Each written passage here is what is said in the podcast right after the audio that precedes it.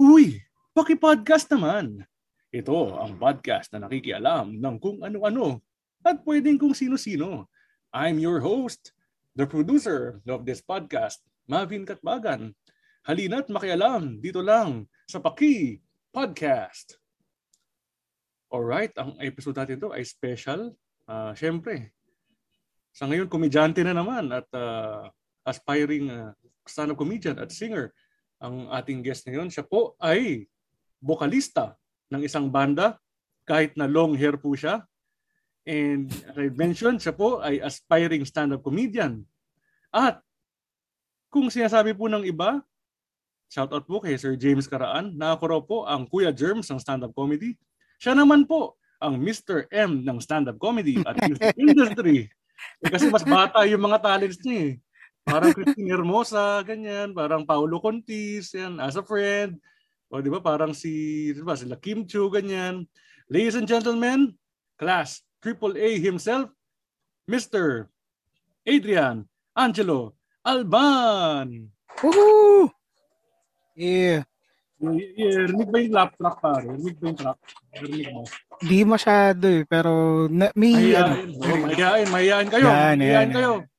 Ayan. So, uh, magand magandang uh, guesting sa iyo, paring Adrian. Ako mo Maraming naman? salamat. Kumusta naman? Okay naman, okay naman. Um, medyo ano, hindi ko alam kung depressed ako, inaantok pero Okay, okay lang. yan. Oy, di namin tinatawa ng depression. It's just that we la- we just laugh ano, we just laugh it away. No. So, wag nating wag nating malitin ng depression, guys. Ah, Ah, totoo yun, yan. Sabi ko sa inyo. mahirap din, mahirap. So, hindi hindi ko rin alam eh. Hindi ko pa rin hindi rin ako nag ano, hindi ako nag feeling ko ako rin pero ano kasi basta ganun eh may feel ano eh yung hindi natin alam pero mas maganda kung patingin natin. Ah, walang problema yun kung papatingin natin, 'di ba? Yung depression. Mm, So, totoo, totoo. yeah. So sir, uh, again, welcome sa Paki Podcast. Actually, kilala na, kilala na kita eh. eh napa, nagkakasama rin tayo sa open mic, sa talentadong Cool Pals. Shout out po sa mga fans po ng Cool Pals. No, ito, ito po Paki Podcast ay isang commitment na hindi lang po we're bringing you information, honest information on reviews on products.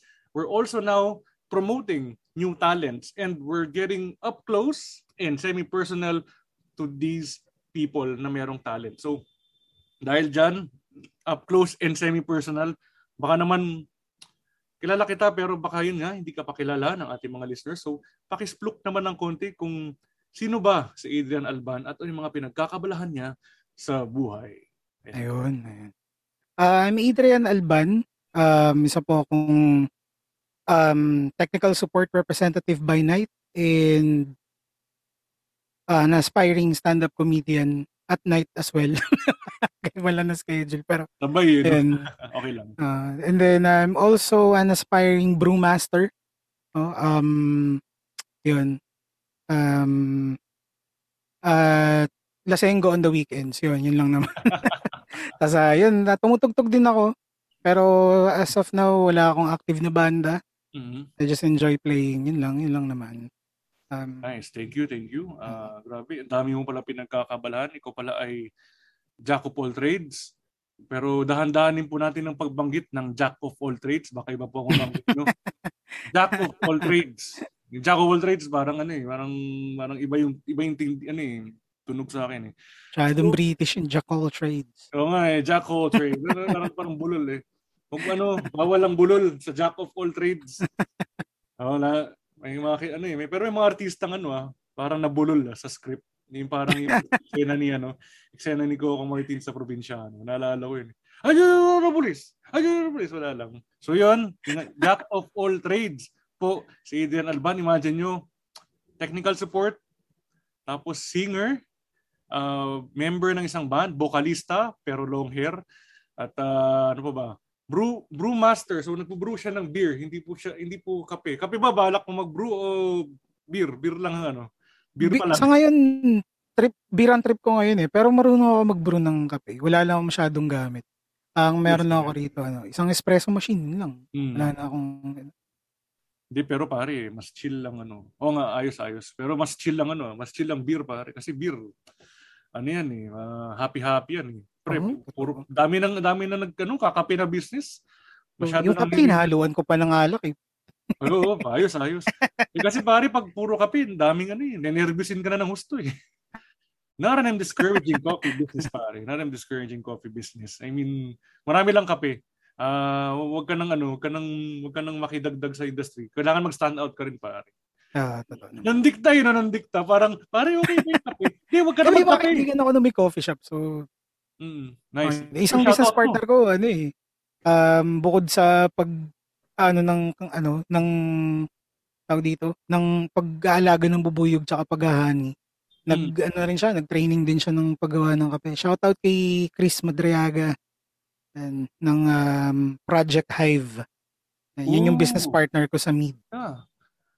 Ah, siya yung nakita ko sa page mo minsan sa Nobel Nobel House of Alban. Mm. Yan, The Noble House of Alban, may IG page. siya. And yes, shout out sa iyo Chris Madriaga ng Project Hive. Ah, kung partner mo siya, kung yan ang partner mo sa ano, sa beer, masasabi kong yeah, okay yung beer mo. And abangan mo yung Whoop, pero hindi lang yan ang masasabi ko tungkol sa beer mo. Abangan mo yan. Abangan mo yung review namin. Oh, With a mystery reviewer. Siyempre, hindi ko pa alam kasi hindi pa confirmed eh. Kaya siya mystery.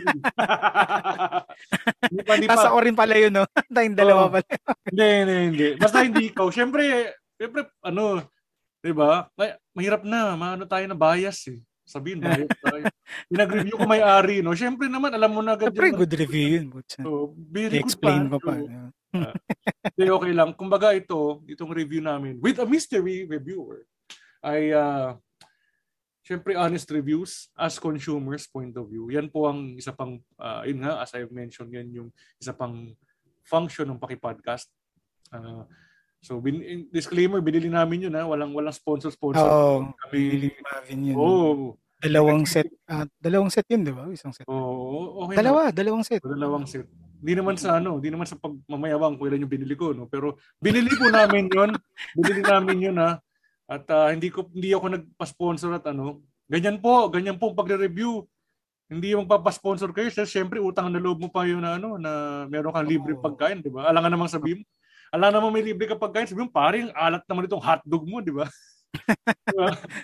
Yun nga eh. Pipilitan ka mag-good review pag sponsored eh. Oo, pare. Yun yung ano nun eh, Mm. promotion. Kaya nga. Alam mo, pangarap ko pare next time. Nag- Nagda-drive ka rin ba? Nagda-drive mo Oo, oh, nagda-drive naman ako. Hindi, pare, yan ang ano, yung gusto ko next. Next, ano natin, actually, after ng Paki-podcast, I am building up Paki-broadcast sa YouTube channel, pare. Mm. Nagre-review tayo ng, syempre, hindi lang pagkain. Kotse, yun yung gusto ko eh. Parang, yung dream ko eh. Kaya lang, ano, kulang ako sa equipment pa. Grabe, kulang ako sa equipment. Pang vlog, yung mga Uy, gamit mga. GoPro. Uy, didikit sa Oo. Windows. Yes, yung mga Oo. ganyan. Para sila Ramon Bautista, yan, sila Auto Industria, shout out sa inyo. Ah, si si Otto Deal, galing na reviewer si Kako Tirona. Saka yung ano, yung ano nga ba yun? Phil Coche, sila Stanley Chi. Sa Mm. Sir Martin, shoutout sa inyo. Paborito ko yung mga reviews niya pare. Anyway, nabanggit mo nga kanina technical support, nagbabanda ka. Um, pero alam ko, ang main act mo ngayon is stand-up comedy. ah, correct, correct. oh. Paano ka nag-lead doon? Anong ano nag-inspire sa Ano ba nang paano ka nag-lead sa stand-up comedy? Mm. Um, kasi yung ah, ano eh, parang bata pa lang ako, parang gusto ko na siyang gusto ko na siyang gawin. Ah, may mga leanings na ako towards comedy. If kilala mo si Gary Leasing, malamang nabuto mo si Gary Oo, Leasing. alam mo, shout out sa anak niya, si Bugsy Leasing. Pare, kaklasiko yun sa high school. Ah, talaga? Oo, nakita ko na si Gary Sino? Leasing nun eh. Eh, Anyway, wha- what about, ano yung, ano yung naging ah, impression mo nung kay Gary Leasing as a comedian?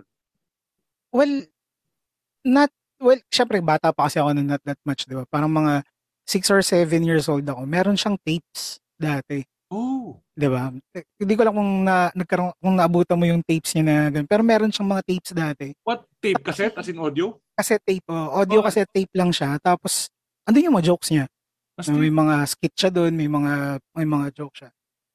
Ang trip na Airpods, ano, parang pa- may papakabisado siya sa akin, siguro mga isa dalawang joke doon. Nice, nice. Oo. Tapos gusto niya i-perform ko yun sa mga sundalo niya.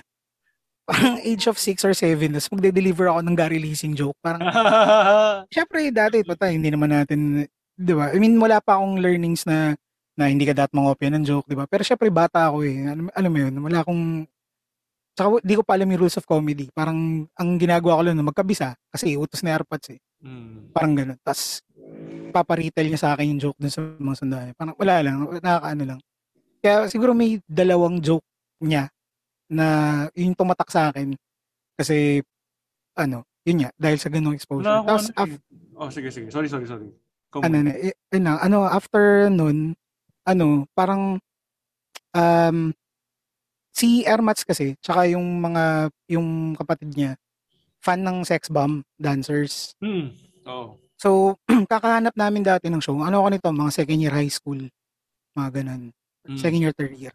Kakahanap namin ng shows nila. Napunta kami ng, ano, ng clowns. Ah. Okay. So, yun yung unang exposure ko sa stand-up na live. Ang, pi- ang tanda-tanda ko na yung pinakaunang show pa na napanood ko, si Beverly Salviejo.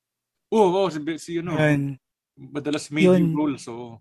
Oo. Pero ang galing niyang, ano, ang galing niya mag-stand up. Pero yun nga, syempre, dahil, di ba, alam naman natin, bordering to bastos talaga lahat ng, ano, ginag ginagawang material sa, I mean, I have nothing against that, ah, pero, alam mo yun, sa, sa ganun sila nag, ano eh, nag-thrive dati. So, Mm, I actually. don't, tayo din naman, di ba, nagbabastos joke din naman tayo, wala naman pinagkaiba. Parang, yun nga, eh, di ba, minor de edad, tas ganun yung panood ko dati. So, parang nag-start doon, parang naging eh, naging interest ko na siya. Hanggang sa napunta ako sa observational comedy, di ba, mga international kila Russell Peters, yan. Um, si Jeff Dunham, yan, okay din si Jeff Dunham. Um, ano pa, syempre Fluffy. Uh, pero later, ano na, na, na discover yun eh. Yun mostly, ano, um, comedy bar, comedy yung nakagisnan ko talaga. Ayun. Nice, nice. Nice. So, yun, no? Grabe, pero grabe yun, eh, no? Grabe yung mga jokes din. Ng, nakapunta rin ako ng clowns, ano na, ah, 2015. Grabe sila mag-joke. Mm, mm, Kasi pastusan talaga, fat jokes. Oo. Alam mo yung mga, alam mo yung mga jokes na ka-cancel-cancel, nandun mo mahanap eh. Oo, totoo. Ah, kahit umupo ka sa likod, di ba sabi nila huwag kang umupo sa harap. Pero puta kahit sa likod ka nakaupo, pag napagdisitahan ka talagang tatawagin ka eh. Oo, I mean, ano talaga, at talaga, I mean, di ba sabi nga ni ano, eh, ako, quote ko lang yung libro ni Lord De Vera, sabi daw yung mga umupo sa, ano, sa harapan, yun daw yung parang ang tapang daw ng apog kasi Oo. kakatayin sa ano yun eh. Yun yung mga kakatayin Oo. talaga nung mga comedians. Talaga, kahit sa ano, likod, ang Kita experience, sa likod ka, pag napagtripan ka nila, yung mailawan ka lang, tayo na talagang pagtitripan ka nila. gagi, nangyari pa Sobrang, ano, sobrang standout kapag ganun. Kasi ibig sabihin nakita ka nila kaagad. Diba? Dalawa lang naman yun. eh. Kung hindi ka gwapo, pangit ka kasi napagtripan ka.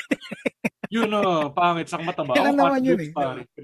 Then nung ano, nung, nung loko-loko yung mga ka-opisina ko nun, parang, sure, shoutout pa rin sa inyo, sabi nila.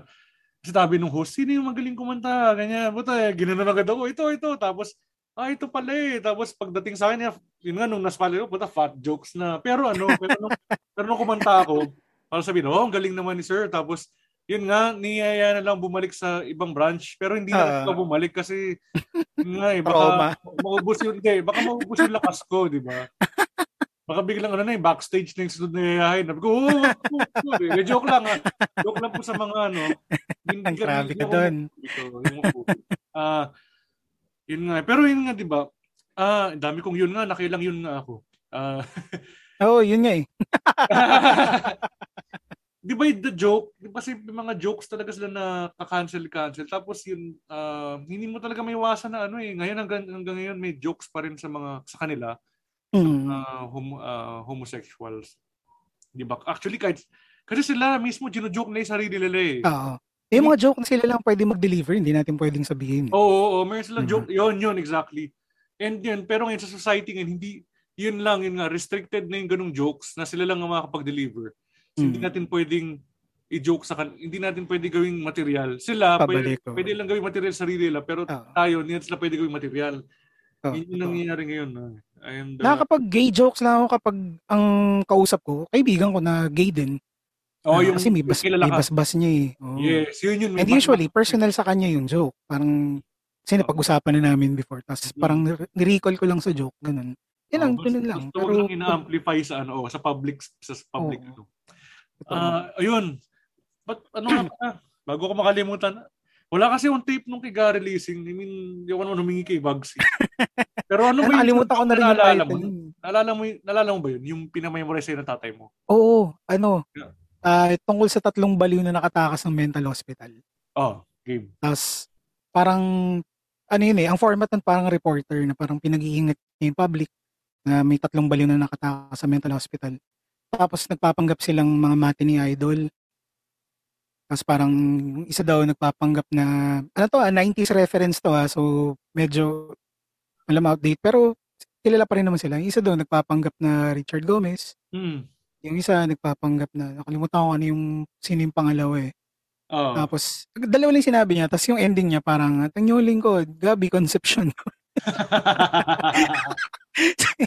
pa rin, siya rin mali. Ang galing! Siya, Kamalayo, diba? Ang galing tama nga. rin pala siya yun, no?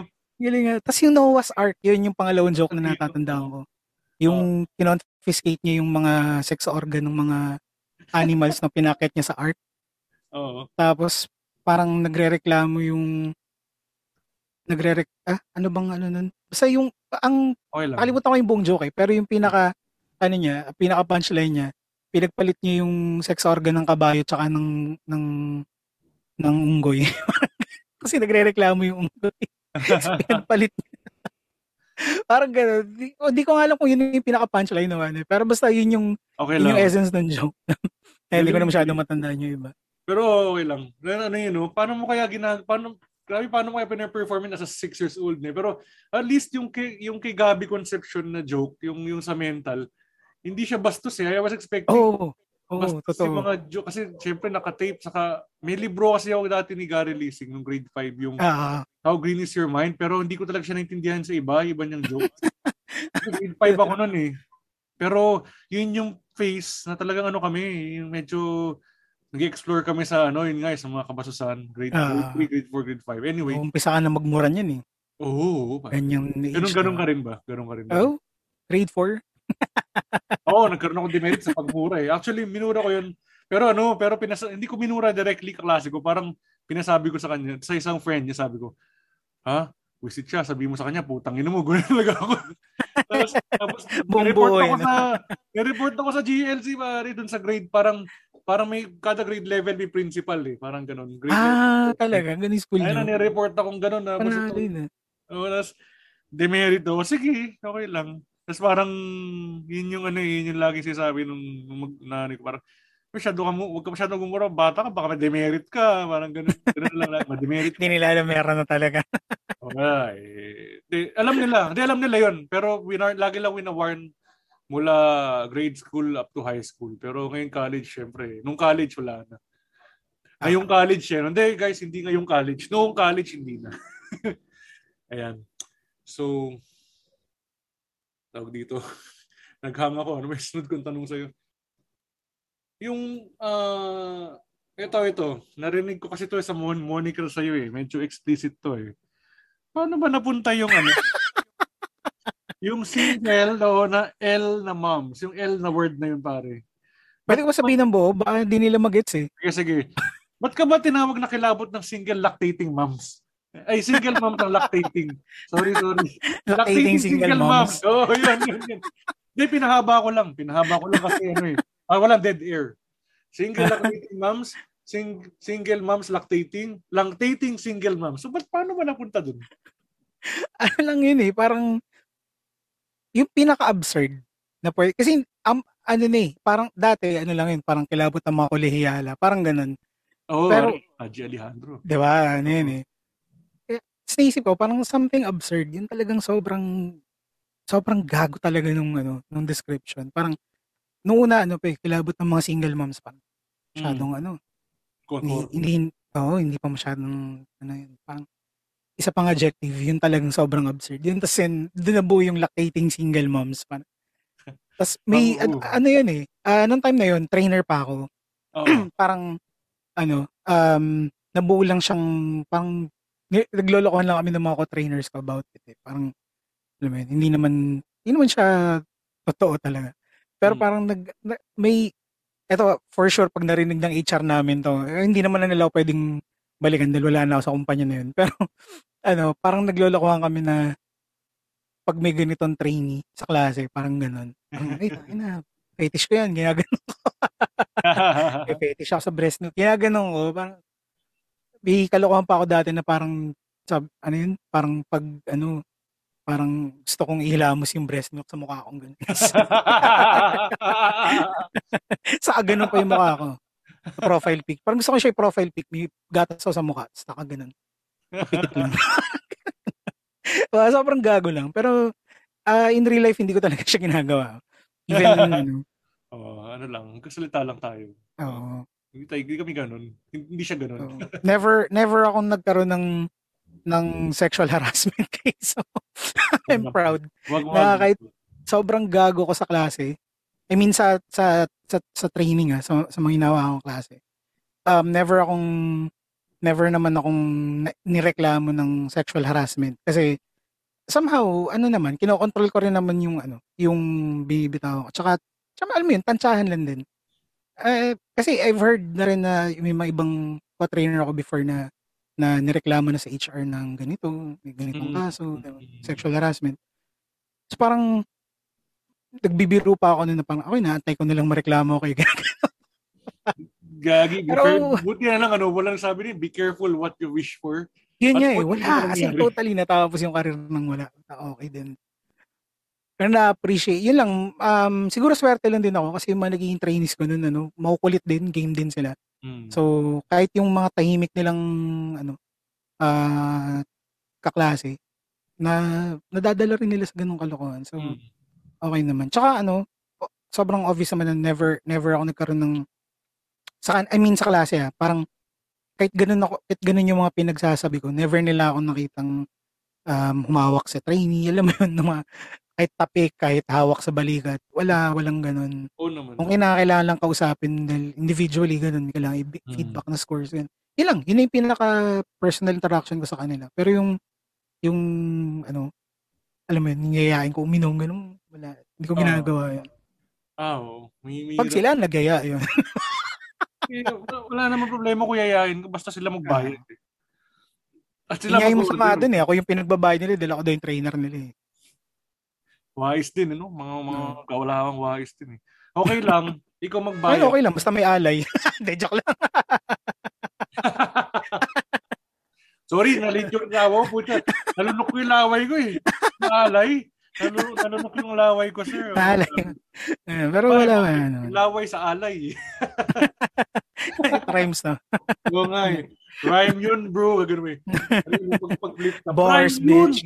bars, bitch. De.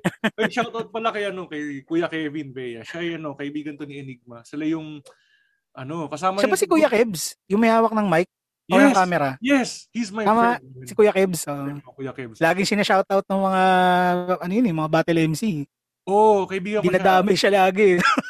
As in, silang dalawa ni ano ni Enigma yung found ng parang ano katulong magkatulong sa pagtatag ng flip top sa Pilipinas. Oo. Kevin Vea, Kuya Kevin, uh, shout out sa iyo. Ano kami, um, kakilala ko na siya noon pa kasi yung nanay niya kasi doon ako nagpapa-tutor. May tutoring business siya. And Mm. respeto ko sa taong yun kasi among all tutoring centers, siya yung yung nanay niya yung tuturuan ka paano mag-aral kaysa yung bibigay lang yung sagot. Oo. Ganito, ganito yung Ah. sagot. Hindi, nagbago yung study habits ko dahil sa kanya. Oo, yun. Yun, so shout Study out. habits, And ma'am, yun, kaka-birthday lang din ng mama niya eh. Uh, belated ulit, uh, ma'am, ma'am Joji. And uh, Kuya Kev, shout out sa iyo. Ayan. Hindi lang pang hindi lang pang haba ng episode yun, talagang pasalamat yun, pasalamat sa kanila. Kuya Kebs, baka naman. Um, Uy, ah, sana Kahit bumalik. Zoom lang. Oo, hindi, saka sana bumalik na yung flip top na. Alam ko may ano eh, may lock in sila, no? Oo, oh, naglaano sila. Parang venue-venue sila. Oo. Tapos via Zoom lang din yung nanonood. Oo. Nisip Pero may mga live audience sila eh. Sila-sila. Mga Hmm, MCs. parang kailangan naka ano. Oh, parang ano, parang bubble. Naka RT-PCR siguro sila. Hmm. Parang PBA lang. Oo. Ah, yun. Wala wala yung train of thought ko. Hindi, ano mo naisip ko, ah, habang iniisip ko yung gusto ko pang sabihin, nag-iisip ako ano eh. Ah, ayan, si Kuya Kev pala, member ng Paki Podcast Lounge, yung group page na itong Ah, andun siya? Nandun siya. Oo, nandun siya Oh. si Kuya Kev. At uh, yun, thank you sa support Kuya Kev. And naisip ko rin speaking of flip top, baka baka ano, possible ba, pre? Possible na magkaroon ng online roast battle na parang nagpa-practicean tayo sa, sa isa't isa. can we can we do that or nakasira ba ng pagkakaibigan yun? Ano bang experience? Naka-experience ka na ba? Hindi naman. Online roast battle? Um, ang pinaka-experience ko sa roasting, yung pag-games lang din sa, ano eh, sa open mic eh. mm, Saka yung ano, nung may isang episode kami na ang SSS na ano, ni-roast namin si Earl. Kasi birthday nice, niya. nice, nice, nice. Tapos ni-roast niya kami pabalik. Yun yung set niya. Ni-roast niya lahat ng nang-roast sa kanya. Nice. Ay, ang ganda nun. Maganda yun, ha? Ang ganda, ang ganda. Ang ganda. Tapos, alam mo, dun, nilabas niya yung ano, yung, ano niya, demon secretary persona niya. Oo, oh, Si nabanggit Emil, yun. si- oo, nilabas niya si Emil. Para i-roast kaming lahat. Ay na, sobrang, Galing, ang galing. I mean, ano, ah, at least parang, at least parang naging bonding yun din yun. Kasi kahit, uh, yun yung roasting na ano yun. I mean, wala namang personalan, pero all ah, for fun. actually, ang roasting, ano eh, hindi mo pwedeng sabihin walang personalan yun. The Ayaw only nga, time oh. na makakapag-roast ka is kung kaibigan mo yung niro-roast mo. Sa bagay, sa bagay. Doon siya pinaka... Kasi kung hindi mo kakilala yung ni-roast mo, ang tawag doon, insult. Oo nga, no? insult comedy lang yun. Mm. Diba? Pero kung kaibigan mo yun, tapos may deeper, ano kayo, deeper friendship kayo, di ba? May mga alam kayo sa isa't isa na alam yung, hindi yung mata, pa, makakasira sa ano, pagkatao ng isa't isa, pero yung yung mga bagay na parang inside joke sa inyo, pwede yung gamitin yun eh, na pang Parang roast. Pwede. Parang, Diba? Eh, si Mapin. Pero pwede yan, kung gusto mo, ano, sige, planuhin natin sa semi-safe space. Oo, practice tayo, pwede. i-roast Sa'yo muna, oo. Sa'yo May muna. ako sa roasting eh. Ah, hindi, try lang naman. Parang ano, parang flip top. Kumbaga, parang ano, parang wrestling. Di training tayo sa arena. Pero kung hi- it, kung huwag natin pilitin, kung kunyari wala talagang magaling, pero if ever may roasting, basta ano, open lang natin na may roasting ng konti. Tapos kung hindi talaga, huwag natin pilitin. Kumbaga, basta Mm. arena pa rin siya, yung semi-safe space and yung yun nga, yung binabala kong weekly recital is arena for ano, uh, training ground for our jokes and uh, for our musical performances. Mm. Kumbaga, okay lang kahit magkamali kayo dun sa ano, hindi ko kayo tatawanan. Kumbaga, titig, para lang makita niyo, walang walang magbabash, walang maghehekel. Ah, Hindi natin hindi natin Practice lang hayaan na- talaga. Oo, practice lang talaga. We will Oo. see na yun na showcase their talent. Kung pumiyok ka, okay lang yun. Hindi naman hindi pa naman paid show yun na invited. ah, Kumbaga, totoo. ano lang, backstage ano lang uh, moment ganyan. Yun Oo. and I'm happy that ano they're opening other open ma- we're opening other open mics, puro open. They're, we're opening other opportunities na labas ng ano, labas ng Sabado de Bomba, labas ng Cool Pals. Saka yun nga, may Redheads. And nakakatuwa Mm. yung mga ginag- ginagawa nyo na semi-safe space. And uh, it's, it's ano eh, it's for me, it's seeing other com- comedians in a different light. Mm. Kasi parang syempre, ano yan eh. Yung mga hindi lang for me ha, parang comedy is ano, is uh, parang flip top, isang malaking pamilya. Ah, Marami tayo dyan. May Cool Pals, may Comedy Manila. ah. kumbaga may English conference, may Filipino conference, Yes, yes. So, may ganun. May Central Luzon Division, ah, Yes, mga may, ganun. may, al, may alta comedians, may mga middle comedians, ganyan. Middle class. Ayoko na, ayoko na magsabi ng ano. Sabihin, matapob. Ay, puro ko, ay, puro, matapob. Alam mo, Actually, dati- yung ano, ang semi-safe space, ano siya eh, para sa akin na, kasi, ano siya eh, ah, hindi ko siya nakikita as an open mic room talaga. Um, para sa akin, isa siyang malaking, isa siyang malaking bounce among friends. yun. Disguised as an open mic. Mm. Eh, tapos yung open mic room na yun, disguised as an online free show para sa mga family and friends. Kasi yun yung ano eh, yun yung pinaka-target market ng, ng SSS talaga eh. Yung family and friends na wala pang exposure sa comedy. Yun. So, parang um, nung inumpisahan kasi namin yun, kwento ko na.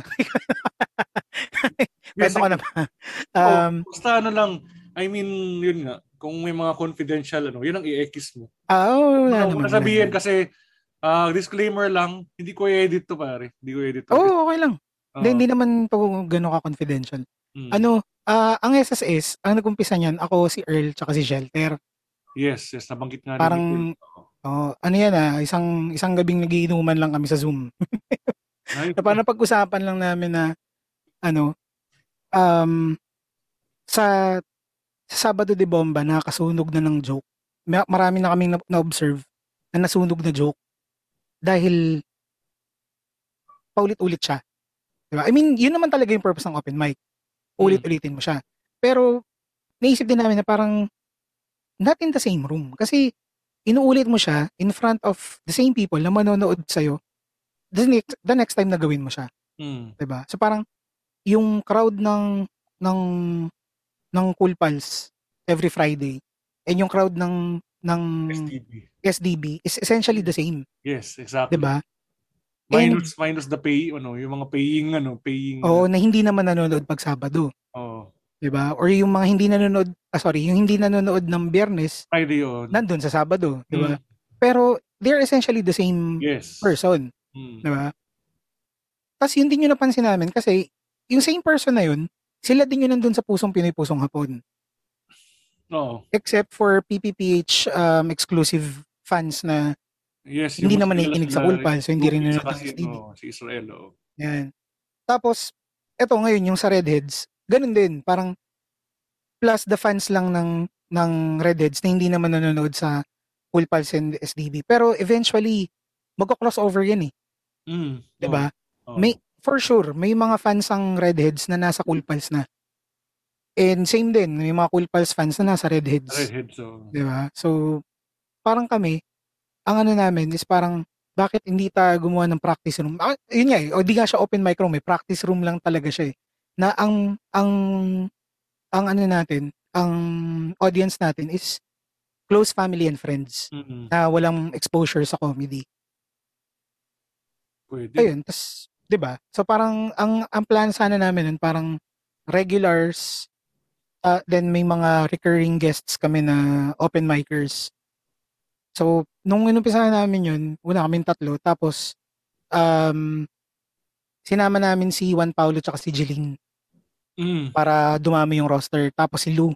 Si Lou parang after a week bago namin siya kinuha eh. Pero parang isang beses pa lang sumasala si Lou sa amin. Laging busy kasi eh. Busy yan. Shoutouts kay Lou. Prof, si alam, Prof. busy Lou. ka sa career mo. Oo nga. Namimiss ka na namin. Ayo, alam mo, ako rin namimiss ko yun si Mama Lu. Alam mo, shout out sa Mama Lu. Buhay pa naman si Mama Lu pero gusto kong magbigay ng good words sa kanya. Napakabait to si Mama Lu. And uh, yun nga, isa sa mga class Oo, sobrang helpful. Sobrang bait pare. Ah, Actually, kay Lou ako dati nagbabounce eh. Nung unang, siguro unang Oh, dalawang open mic ko. Unang dalawa, tatlo. Nag- ang pinagbabounce ko ng joke nun, si Lou tsaka si Shelter. Una kay Shelter, tapos kay Lou. mm, Pero si Lou nun, hindi pa sumasalang. Parang after a week pa ata siya bago sumalang. Yun. Pero yun nga. Tapos yun, eh, sobrang busy na. Hindi na nakakapag-bounce sa kanya. okay lang yun. No? Ang ending, kay Shelter tsaka kay Earl ako nagbabounce na. Ako ngayon ang kabounce ko ngayon si ano. So yun nga sabi sa akin ni Early, hey, Mabin, maghanap ka ng kabounce kasi Ah. uh, sermonan nga niya ako nung, nung, nung last episode. Hanap ka ng kabounce. Yun nga para malaman mo kung basok o hindi. So yun, Oo. siya yung siya ngayon and then pero una kong kabounce lately si Marco. Si Ah, oo. Hindi dahil para matawa, hindi dahil para mag-gauge ko matatawa siya. namin naman, namin naman na ano eh, namin naman yung na, yun nga, sabi niya medyo mababaw yung yung pers- kasi iba-iba yung perception ng iba-iba yung degree ng laugh, yung kaligayahan eh. Ah, yung tone ng totoo. kaligayahan. So, Totoo. pero ano, at least he, he has his own PO point of view. Kumbaga, maganda na ano eh. Sabi ko rin kay Earl, maganda na may ka-bounce ka para yung, yung jokes mo, ano, multidimensional, hindi flat.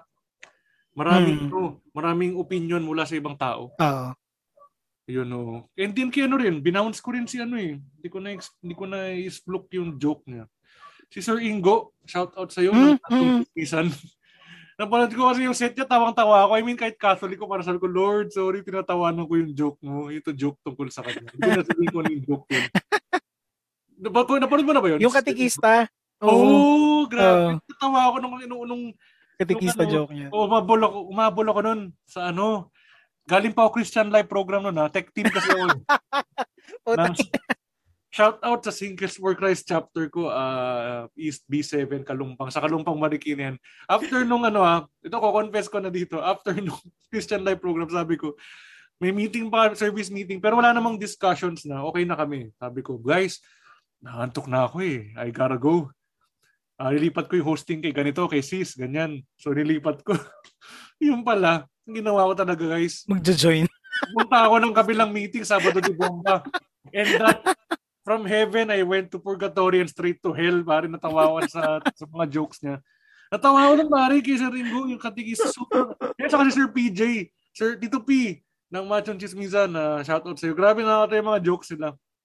Kahit kay Jeline, eh, tinanong, tinanong niya sa akin, David, ma, na-offend ka ba sa jokes ko? Sabi ko, hindi. Mm.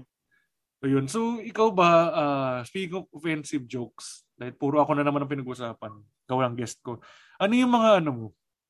Uh, ikaw ba, uh, ano yung pinaka, sa tingin mo offensive? To the point na may nainis sa'yo, may no, may no offense sa'yo, at may message ka, PM. Meron ka bang ganung experience? Hindi naman, without, ano naman, uh, specifying the joke itself. Mm.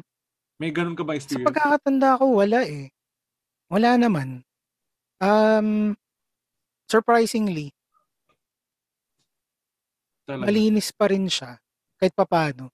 Kasi yung ano, yung pagjo-joke tungkol sa katikista sa ano, ginawa ko na rin yun before, parang pangapat open mic ko ata yun. Mm. Kasi may joke ako nun about sa ano, pamangkin kasi ako ng, ito, eh, feeling, hindi ko alam kung narinig mo na to, pamangkin ako ng pare. Okay, di pero sige, unang ano. Oh, yung, uh, eh, eh, hindi, eh, ano ko lang, explain ko lang, pamangkin ako ng pare. So growing up, may mga experience kami sa simbahan mm. na mga ganong shit. Pero ano, wala naman wala naman ako naging joke about religion na naging offensive. Siguro dahil hindi pa naririnig ng uncle ko. So, Pero ano, pinarinig ko sa mga pinsan ko at sa mga chewing ko na ano, na alam mo yun, mga kababata ko din. And yung ibang jokes doon about sa kanila, yung tumitira ng ano, katikista, sila yun eh.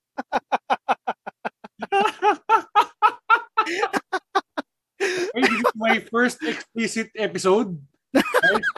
And I just want you to know that breast milk is still best for Sorry. babies and for Adrian Alban. Hindi, huwag ka mag-sorry, Mary. Nakakatuwa nga eh. Okay lang, okay lang. I don't care. I mean, I don't care. Para naman ma-level up, para naman ano, since Since ayoko naman ano, ayoko naman goody-goody, goody-goody. Yeah. Comedians tayo dito. Tayo pare, oh, totoo tayo. Yes, I'm a host, di ba? I'm a host and a aspiring comedian. And so do you. You you do host, you do organize shows. Mm. And, um, you know, you discover talents na siguro baka may talent ka bang single lactating ma'am. Wala pa naman. Wala pa, Wala pa naman. Ano, gahanap pa rin ako hanggang ngayon. Baka may checklist ka sa application form. Eh. Single lactating ma'am. Yes, no. Yes, you're hired. Pero blanco yung talent. You're hired, di ba? You're hired. Yun lang yan niya. Okay. Are you lactating? Are you single mom? Uh, yes, okay, yes. You're hired. Di pa ako marunong mag-computer, sir. Okay lang yun. Ako rin. Actually, I just want to say this. I think that's the reality of our industry as well. Minsan kahit walang talent. Oh. Kung ano lang gusto lang makita, yun yun. Ah, totoo. Sorry, may hugot ako dyan. May hugot ako dyan. Mamaya na, so, mamaya dati kong... Ay, hindi, hindi okay lang. Ah, sige, sige. Ah? Splok mo na. Ano naman to? Um, sa dati kong work pa to, parang unang work ko pa. Oh. Uh, I think 10 years ago pa to eh. Mm-hmm. Parang may isang department na pag niloloko namin na ang ano nila, ang um, requirement nila ay 36B. Teka, napalunok ako. 36B? Para napapansin namin, lahat ng inahire nila, dun sa department nila. Kasi ano yun eh, parang from level namin, promotion yun eh. Ano yun, may dala siyang ruler? may dala siyang metro? ano?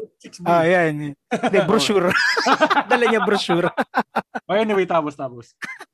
Ayun, parang napansin na namin. Oo, oh, sige, sige. Yung napansin namin, ganun yung ano, ganun yung mga hinahire nila. 36B minimum.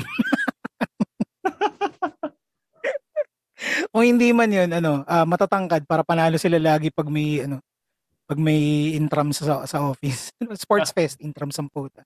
Pag may sports fest 'yun, mananalo sila kasi tatangkad ng mga ano eh. Pinag-hire nila yung mga basketball player ng ibang account eh. Teka, basketball player, pinag-usapan natin dito, lalaki o babae? Sorry ah. Babae? Um, yung 36B babae, yung basketball Ay, player lalaki. Akala ko, hindi, akala ko may, syempre may women's team ng basketball. Akala ko ano, meron ding event ng basketball for women's. Uh, hindi ko matandaan kung meron. Pero alam ko sa lalaki. Volleyball lang sa babae. Actually, ba- volleyball eh, no? Oo. Hmm. Ang standard, no? Parang Kaya, equality. Pero wala eh. Ganun talaga. Eh, kasi mahirap din maghanap ng basketball player na babae kung hindi ka nasa ano. University. Ah, bira, bira kasi. Diba? Ah, bira din maghanap ng lalaki na 36B ang size. Oh, mahirap pa ma- ano, Oh, basketball. Ano na to? Oh, de- ex- explicit na rin lang to. De, sagarin na natin, di ba? Parang Diba? first time ba magkakaroon ka ng episode na may nakalagay na explicit content na sticker? pero and I'm proud of it, man. May iba lang, may iba lang. May iba lang yung antas. Oh, kung pag kumbaga pa ano eh, wholesome pa kami nila Jeline, nila Earl, na Marco. Oo nga eh. Na, May naman natin kay eh. ano, okay Albano, ma, ma, maiba lang kasi napaka-special na tao to. Daming pinagkakabalan sa buhay. Gawin ko explicit ng taong to, di ba? Ah, baka naman, mga lactating single moms dyan. Mm, Oo, ah, Hiring ako. oh, dahil, ano mo yan, ah, yan po ang ah, yan po ang sikreto sa masarap niyang beer. Lactic acid. No? Oo. Um, yan po Lactose. ay may yes, yes. Yan ang may ano, po-promote ko bago ko bago ko gisahin yung beer niya sa susunod na episode. Ipo-promote ko po yung beer niya, The Noble House of Alban. Yan po ang first beer na may lactose shirota strain. Good digestion. Pag uminom ka ng beer niya, okay ka ba, Chan? Yan po. Alam mo ba, may share Oh. akong trivia. Ah, sige, Alam mo ba, ang lactose hindi nagpe-ferment. talaga. Uy, At least yung lactic acid. Kaya ano siya, ginagamit siyang box sweetener sa beer. Pag nilagay mo yun sa brew mo, hindi siya kakain, hindi siya iya ano, hindi siya i-convert into alcohol. So m- Mm, may iwan siya as a sugar talaga. nice, So nice. siya yung nagpapatamis ng ano. Okay, ng to beer. recap, pampatamis yung lactose sa beer. Mm. Mo. Lactic acid ata. Di ko na matandaan basta Okay lang, okay something lang. about lactose. Hmm, basta sa lactating, alam ko naman, I, I respect, alam ko authority ka dyan. Pati yung ano eh, yung Oo, wordplay lang yun guys ha. Di ko, di ko, di ko binabasag si Alban na. Yan. Alban tawag ko sa kanya kasi ano eh, ma- mas ano, mas mas bagay parang ang astig eh. Saka pare parang high school nung tatawagan tayo ng apelido. Alban, o Katbagan, ganyan. Pero mas mas ganding Alban kasi two syllables eh, madaling recall. Kaya sa Adrian, no? tatlo Hindi eh. kasi parang ano eh, pang pang al, pang pang pang di nga pang social pang pang BGC yan pare. Alban kahit saan mo ilagay eh. Multi multi class, multi class. Pwede Ang recto boy ang Alban eh. Hindi naman, pwede rin sa pwede rin sa BGC, no? Don Alban, di ba? Hindi naman. recto boy ako eh. So, O sige, sige. Ah, hindi naman namin minamalit mga taga-recto. Ah, Ah. hindi namin minamalit mga kaya taga-Maynila. ang dami ko natutunan skills dyan. Nung nag-aaral pa ako. Like what? I mean, pwede mo ispluk. Eh, explicit na rin lang. Yan namang mga na natutunan mo sa recto. Ano, pagtakbo ng mabilis. Ay pare, speaking of that. Yun nga, no, sabi, makaramdam. oo.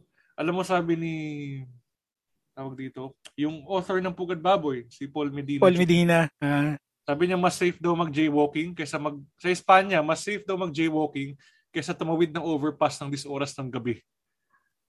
Overpass. Kasi marami Oo, kasi nasisilipan. Hindi, hindi, hindi. Hindi lang 'yun. Siyempre, may, 'di ba, yung overpass nun sa Espanya, may time na ano, eh, sobrang closed, yung may bubong tapos ang dilim. Ah, talaga? Tamba- minsan tambayan, baka tambayan yun ng mga yun nga, yung mga snatcher Oo. or hold upper, 'di ba? So, Oo. yun lang, na-realize niya para mas safe daw mag-jaywalking sa kalsada na mabilis kaysa yun nga, tumawid tumawid sa overpass. Siguro nga, yun nga, this oras ng gabi, baka may mga naka ah, may mga kriminal, ganun. Oo. Anyway. So yun, aside sa ano, aside sa, ewan ko, pag-edit ng certificate, natutunan na recto. Hindi mo natutunan yun. hindi, hindi. Hindi. Pero gumagawa ako ng sarili kong ano dati. Sarili kong, ano ba to? Yung parents consent na meron kaming Oh, ganitong event. yung, oh, kailangan ng ganitong waiver. pera. Oh, waiver. Oo, waiver. Ang gawa ko ng ganun dati. Sa laptop ko lang. Grabe. Ini-scan ko yung header ng ano ng school namin. Nice, nice. Nice eh, no? nice. Oh, so hindi ko na to pwede i-share ngayon sa parents ko na nag-guest ako rito. Hindi, wag mo na. Wala namang Facebook account ng magulang mo. meron, meron. Eh, mo Pero hindi, hindi, okay lang. Ano lang naman yung, Diyos ko, ang, ang kailangan ko lang naman nun yung date, hindi naman yung pera. Minsan gumagawa ako ng waiver na walang kailangan pera eh. Kailangan ko lang magpaalam ng ganitong date. So may iba akong lakad, ganun. Hindi school related. Grabe dati, ganun eh, no, yun. Way either magpipeke ka ng waiver or ano. Hindi ko, ito, ito ano, hindi ko to nagawa as, as, as a student. Nagawa mo ba to? Ginaya mo pirma ng magulang mo? Nagagaya mo ba yung pirma nila? Hindi. Ang pinagagaya ko doon ano, pinsan ko. Mas magaling siya maggaya ng ng pirma. Pero ah hindi naman ako nang gaya ng hindi ko pinagaya yung pirma niya para sa personal gain ko. Minsan may kailangan talagang pirmahan si Arpat na wala kasi noong time na yun abroad na si Arpat eh.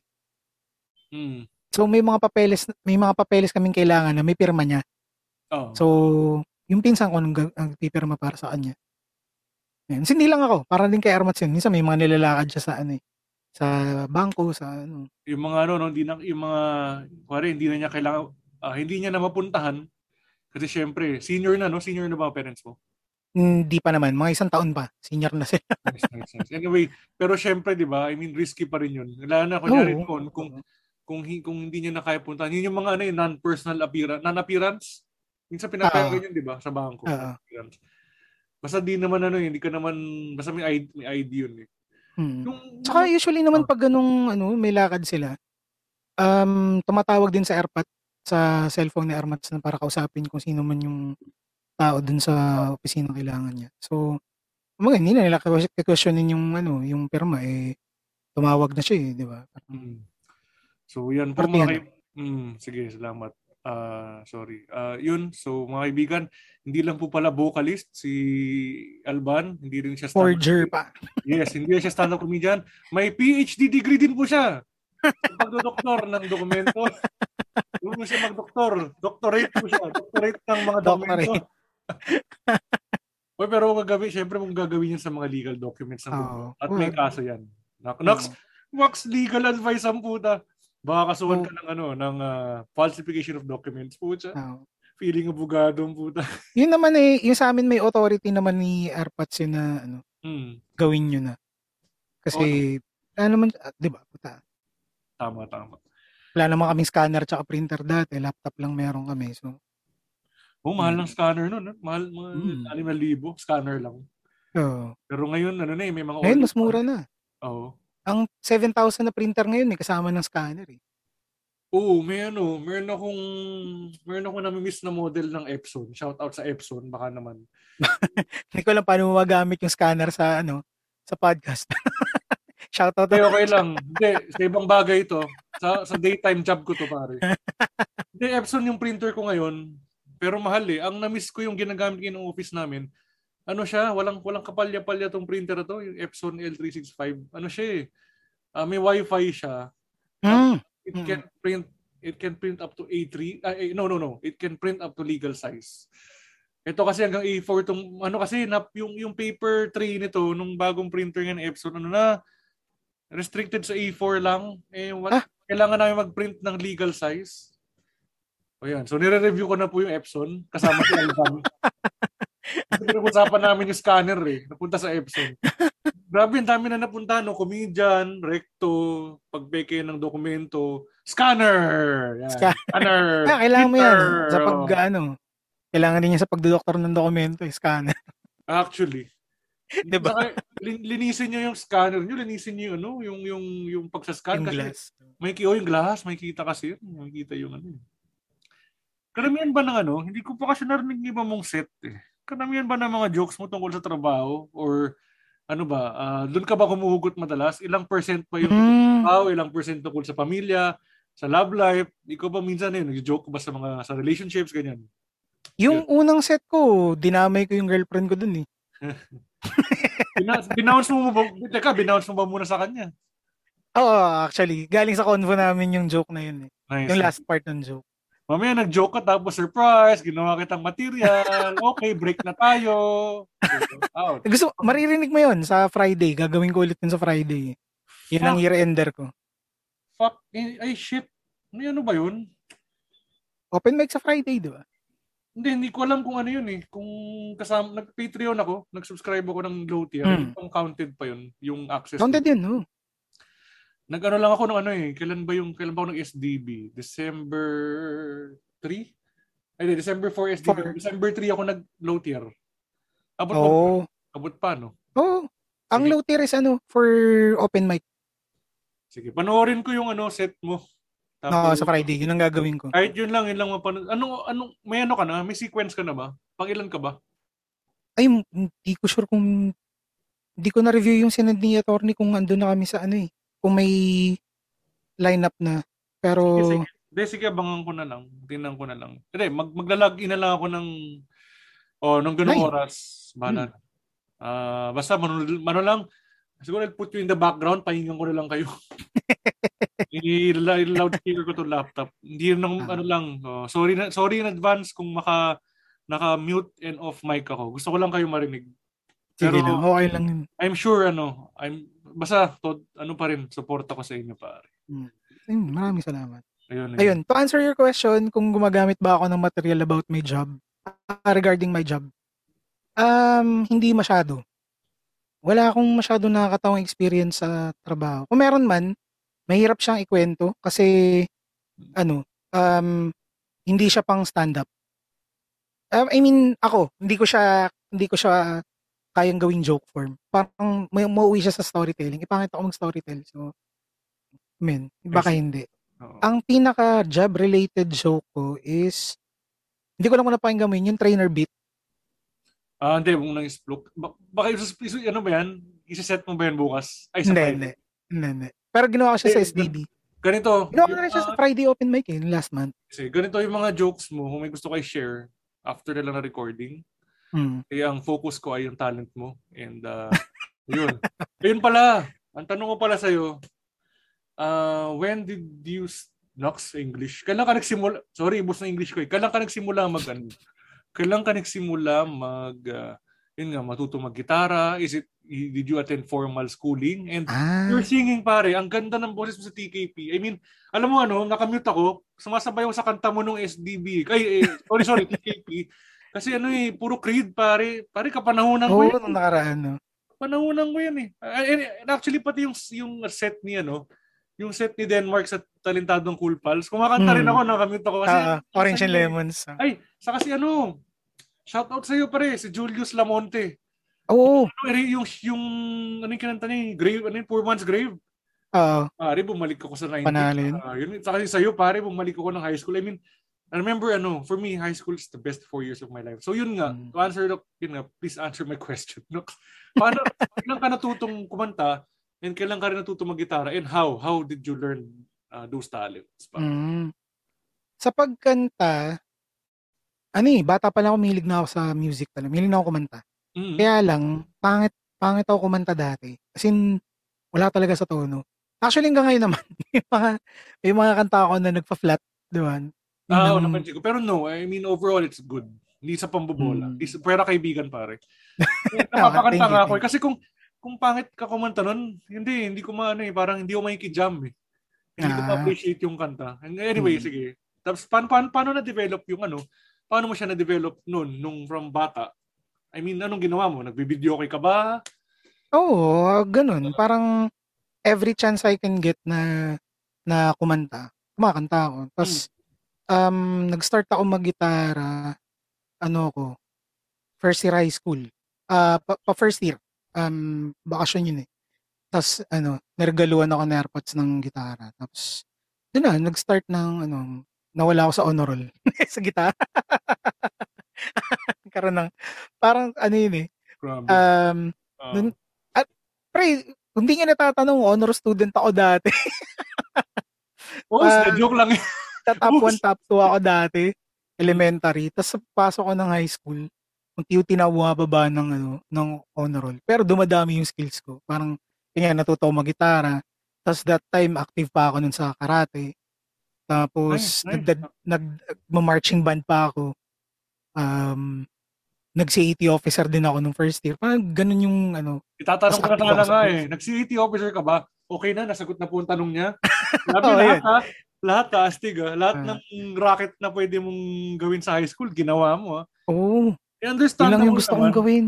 Understandable na ano na nawala ka sa honor roll because you were doing things that you want and I think it's okay. For me it's okay. Um, And for me, it's okay din naman eh. Hindi nga lang okay sa parents ko. yun nga. Hindi naman kita magulang pare, so okay lang. Ah, Oh, pero siguro nga, baka kung magulang mo rin ako, at kung di naman mahal yung tuition mo, pare, kahit anak, kahit pumasa ka na nga lang, masaya na sa ako, wag ka lang magre-repeat. Kasi ang hirap, mahal ng tuition, wag ka lang mag-repeat. Gawin mo yung gusto mo, wag ka mag-repeat. Pumasa ka lang sa lahat, okay na sa akin anak. I love you, ganun na yun. I love you my son, kahit basta pumasa ka lang. Hindi okay ako for me. Ah. Hindi, hindi, hindi, sa, hindi sa pagbubuhat, hindi sa ano, pag-good image. Kasi ano eh, I mean, mahirap talaga yung pinipressure ka talaga. As Oo. Buti, hindi ko ginagawa sa anak ko yun. ano, ano? Hindi ko ginagawa sa anak ko. Yung pinapressure ko siya na ano, Mm, na mag-honor student. Kaya na, basta pumasa ka, okay na ako. mm. Diba? Yun, no, basta ano, siguro ako di naman di naman pressure pero sabi lang nila kasi gandahan ko raw yung grade ko noon kasi factor daw yun pag titingnan sa ano, yun nga sa college, titingnan daw yun eh. Sa admissions, uh, maliban Mm. sa admissions exam mo, i-consider din lang grades mo ng high school. So, ganun Mm. din sila. Pero, partly naman nagawa ko yung gusto ko. Pero at least ikaw, I mean, I'm happy for you na nagawa mo yung gusto mo. Lahat ha. Marching band, karate, C80. Tapos Boy kumanta Scouts. ng gitara. Boy Scouts pa. Grabe. Hindi ka pa ba Nag-Eagle Scout ako nung nung fourth year. Eagle Scout? No, Eagle Scout ako nung fourth year. Eh. Eagle Scout tapos C80 pa? Di ba fourth year Ah. at C80? Oh, talaga? Sa amin ng CAT, simula first year. Plebo ng first year. Tapos, apat na taon yun. Ah, ganun ang C80 nyo. Hmm. Kasi kami, fourth year. Third year, fourth year, di ba? Hindi, fourth year lang. Pero, Fourth year lang. if you want to be an officer, as in, ang, ang, ang rango mo, cadet, cadet lieutenant or cadet captain, Oo. kasi mag, meron silang, meron silang org, yun nga, org ng cadet corps. Mm. ULT tawag dun eh. Parang si Colt, Colt yun yung uh, ano, sa amin. Talaga, so sa inyo pala, plebo na pala kayo nung ano, nung First year. first year. Ah, sa gustong mag, ano ah, sa gustong mag-officer. Plebo na ng first year. Tapos, ah, okay, okay, okay, okay, okay. mm, Pero yung CET na required, fourth year lang. fourth year lang, oh. Na, Ay, ano ano na, siya. pareho pala. Yung mag-officer yun nga, yung, core, yung yun nga, cadet officers something something yun eh. Mm, Yun, so Corps of Cadets. Oh, Corps of Cadets. Oo. Anong rango mo nung fourth year? Cadet captain?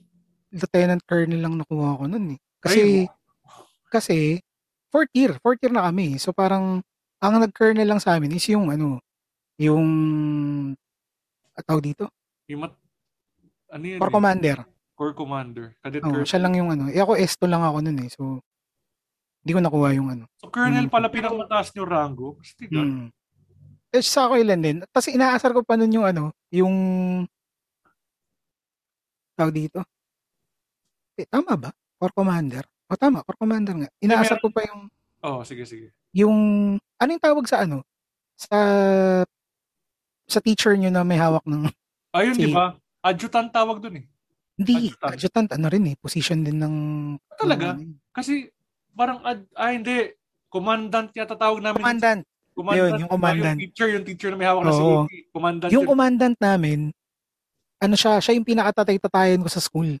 Simula elementary. Kasi parang lahat ng extracurricular activities namin, siya yung may, siya yung nag-organize. Like No. Boy Scouts, Hmm. yung karate, yung yung marching band, siya lahat nag-organize nun. Kaya ka pala Jack of all trades eh. Namana ka sa eh. O tapos, tapos. Parang, eh, syempre, paborito niya ako. So parang, nung elementary ako, sinabihan niya ako na, basta pumasok ka lang na, ano, mag, mag-plebo ka nung first year. Gagawin kita core commander pag fourth year nyo. Pagdating ng fourth year, hindi ako nag-core commander. Ang nangyari, parang nagbotohan yung mga plebo kung sino yung, parang popularity contest siya. So, ganun yung nangyari. Eh, pangatlo lang ako. So, S2 yung nakuha ko. Tapos iniloko ko siya. Sabi, sir, sabi mo, bibigyan mo sa akin core commander. Ay, nahawak mo na nga yung Boy Scouts, tsaka yung, ano eh, reklamo ka ba? ay, ay, dami mo palang hawak eh. Actually, mahirap din yun bro kasi ang laki ng ano ha, ang laking ang laking responsibilidad yun. Head ka ng Boy Scout. Kasi ikaw pa yung Ah. core commander. Pero ang ganda nun, ha? ang ganda ng siguro tantad ka ng mga ano, no? tantad ka ng mga badges dito eh, no? Dito. Oo, dito, sa akin pa yung ano ko. Sa akin pa yung sash ko ng, yung, yung sash ko ng Boy Scout, nasa akin pa. Anong anong branch yun ng military? Air Force kami, kayo? Army. Army yung sa amin eh. Nice, nice. No, Nueva Ecija yun eh. Walang, ano men, Oo nga pala, Nueva Ecija. wala kaming ano, wala kaming dagat doon. Ang dagat sa amin, ano na eh, ah, Dinggalan. Yun yung pinakamalapit. Hindi, sa bagay Army naman. Hindi kami Air Force to kasi ano eh. Yun nga, Eagle, Eagle- Eagles daw, Blue Eagles, anyway. Ah, okay. Shout out sa mga yun, shout out pala sa mga taga Nueva Ecija, sa mga sa mga friends ko taga Nueva Ecija. shout out to you. Shout out at uh, Di, may mga may mga friends, may mga ex-office mates ako na taga Nueva Ecija. And Hmm. may project ako diyan actually. Uh, di, di, di naman di ko pa inaangkin pero hopefully sana matap ako. Sa may ano pare, sa may kuya po. Uh, on the works pa lang eh. We're, we're, yung mismong may-ari is writing pa rin sa government for per, ano, for permits necessary permits. Mm. Ay, ila landscape mo? Office nila? Site ganun? development. Yeah, site development. Parang yun nga, yung Hmm, mga roads, yun. there are roads, Oo. mga parking lots. Pero yung mga buildings, hindi ko na trabaho yun. Yun yung mga trabaho ng mga building architects tulad nila, yun, so shout out kay Don Joseph Sebastian na taga UP, uh, UPRK, na Mhm. member ng Cool Pals. At syempre, ala, eh, may show to sa Friday. Si Kabayan! Kabayan Richard Tan. No, shout out Oo. sa iyo at sa yung podcast na usapang Two Battles. Parang, Akala ko dati yung usapang two battles, siya mm, tsaka tatay niya, yung pala anak niya pala. yun nga yung sabi ko, ba't Richard tas Rico? Parang, di ba alam ko anak niya yung Wayne sa Talentano Cool Pals, si babae, di ba? Parang bunso niya ata yun, si Rian. Ah, so ito yung panganay niya. Oo. Anyway, anyway. Kabayan, yan, may palabas siya sa December 17. Hmm, Ah, nandun din siya sa 18. Kasama rin namin siya. 18 din ba siya? Oh, Grabe, lagari siya. si Kabayan na. Okay ah, okay na si Kabayan na. Ayan, so suporta natin sila sa kanilang shows. Mamaya ipa-plug natin yan ng gusto. Siningit ko lang talaga para tumagat para ano para filler lang, filler. Hmm. Anyway, ganda. ko mag 2 hours tong ep- episode natin eh. Ako okay lang. Okay lang, I don't mind. Nag 1 Ah. hour and 40 minutes kami ni Earl eh. Oo, ako, tat- itatap ko yun, mga ano, extra 4 minutes. Sige, sige. 1 hour and extra 48. 4 minutes. yan. Oo. Marami pa tayong pag-uusapan. Nasa ano pa lang tayo? Nasa na tayo? High school days. high school high days. school Oh, days pa lang. natin kahit ano. Oh. Putya. Ah, lang. pa lang tayo sa ano eh. Pagde-develop ko ng singing talent eh. Sa pagkikitara. Oo nga, hindi pero yun, yun, yun. Oo, ah, siningit ko lang talaga yung usapang two battles saka syempre yung machong chismisan, mga friends natin yan, saka yung Mm, sila Bone, Pinoy Pidge. Top 10. Oo.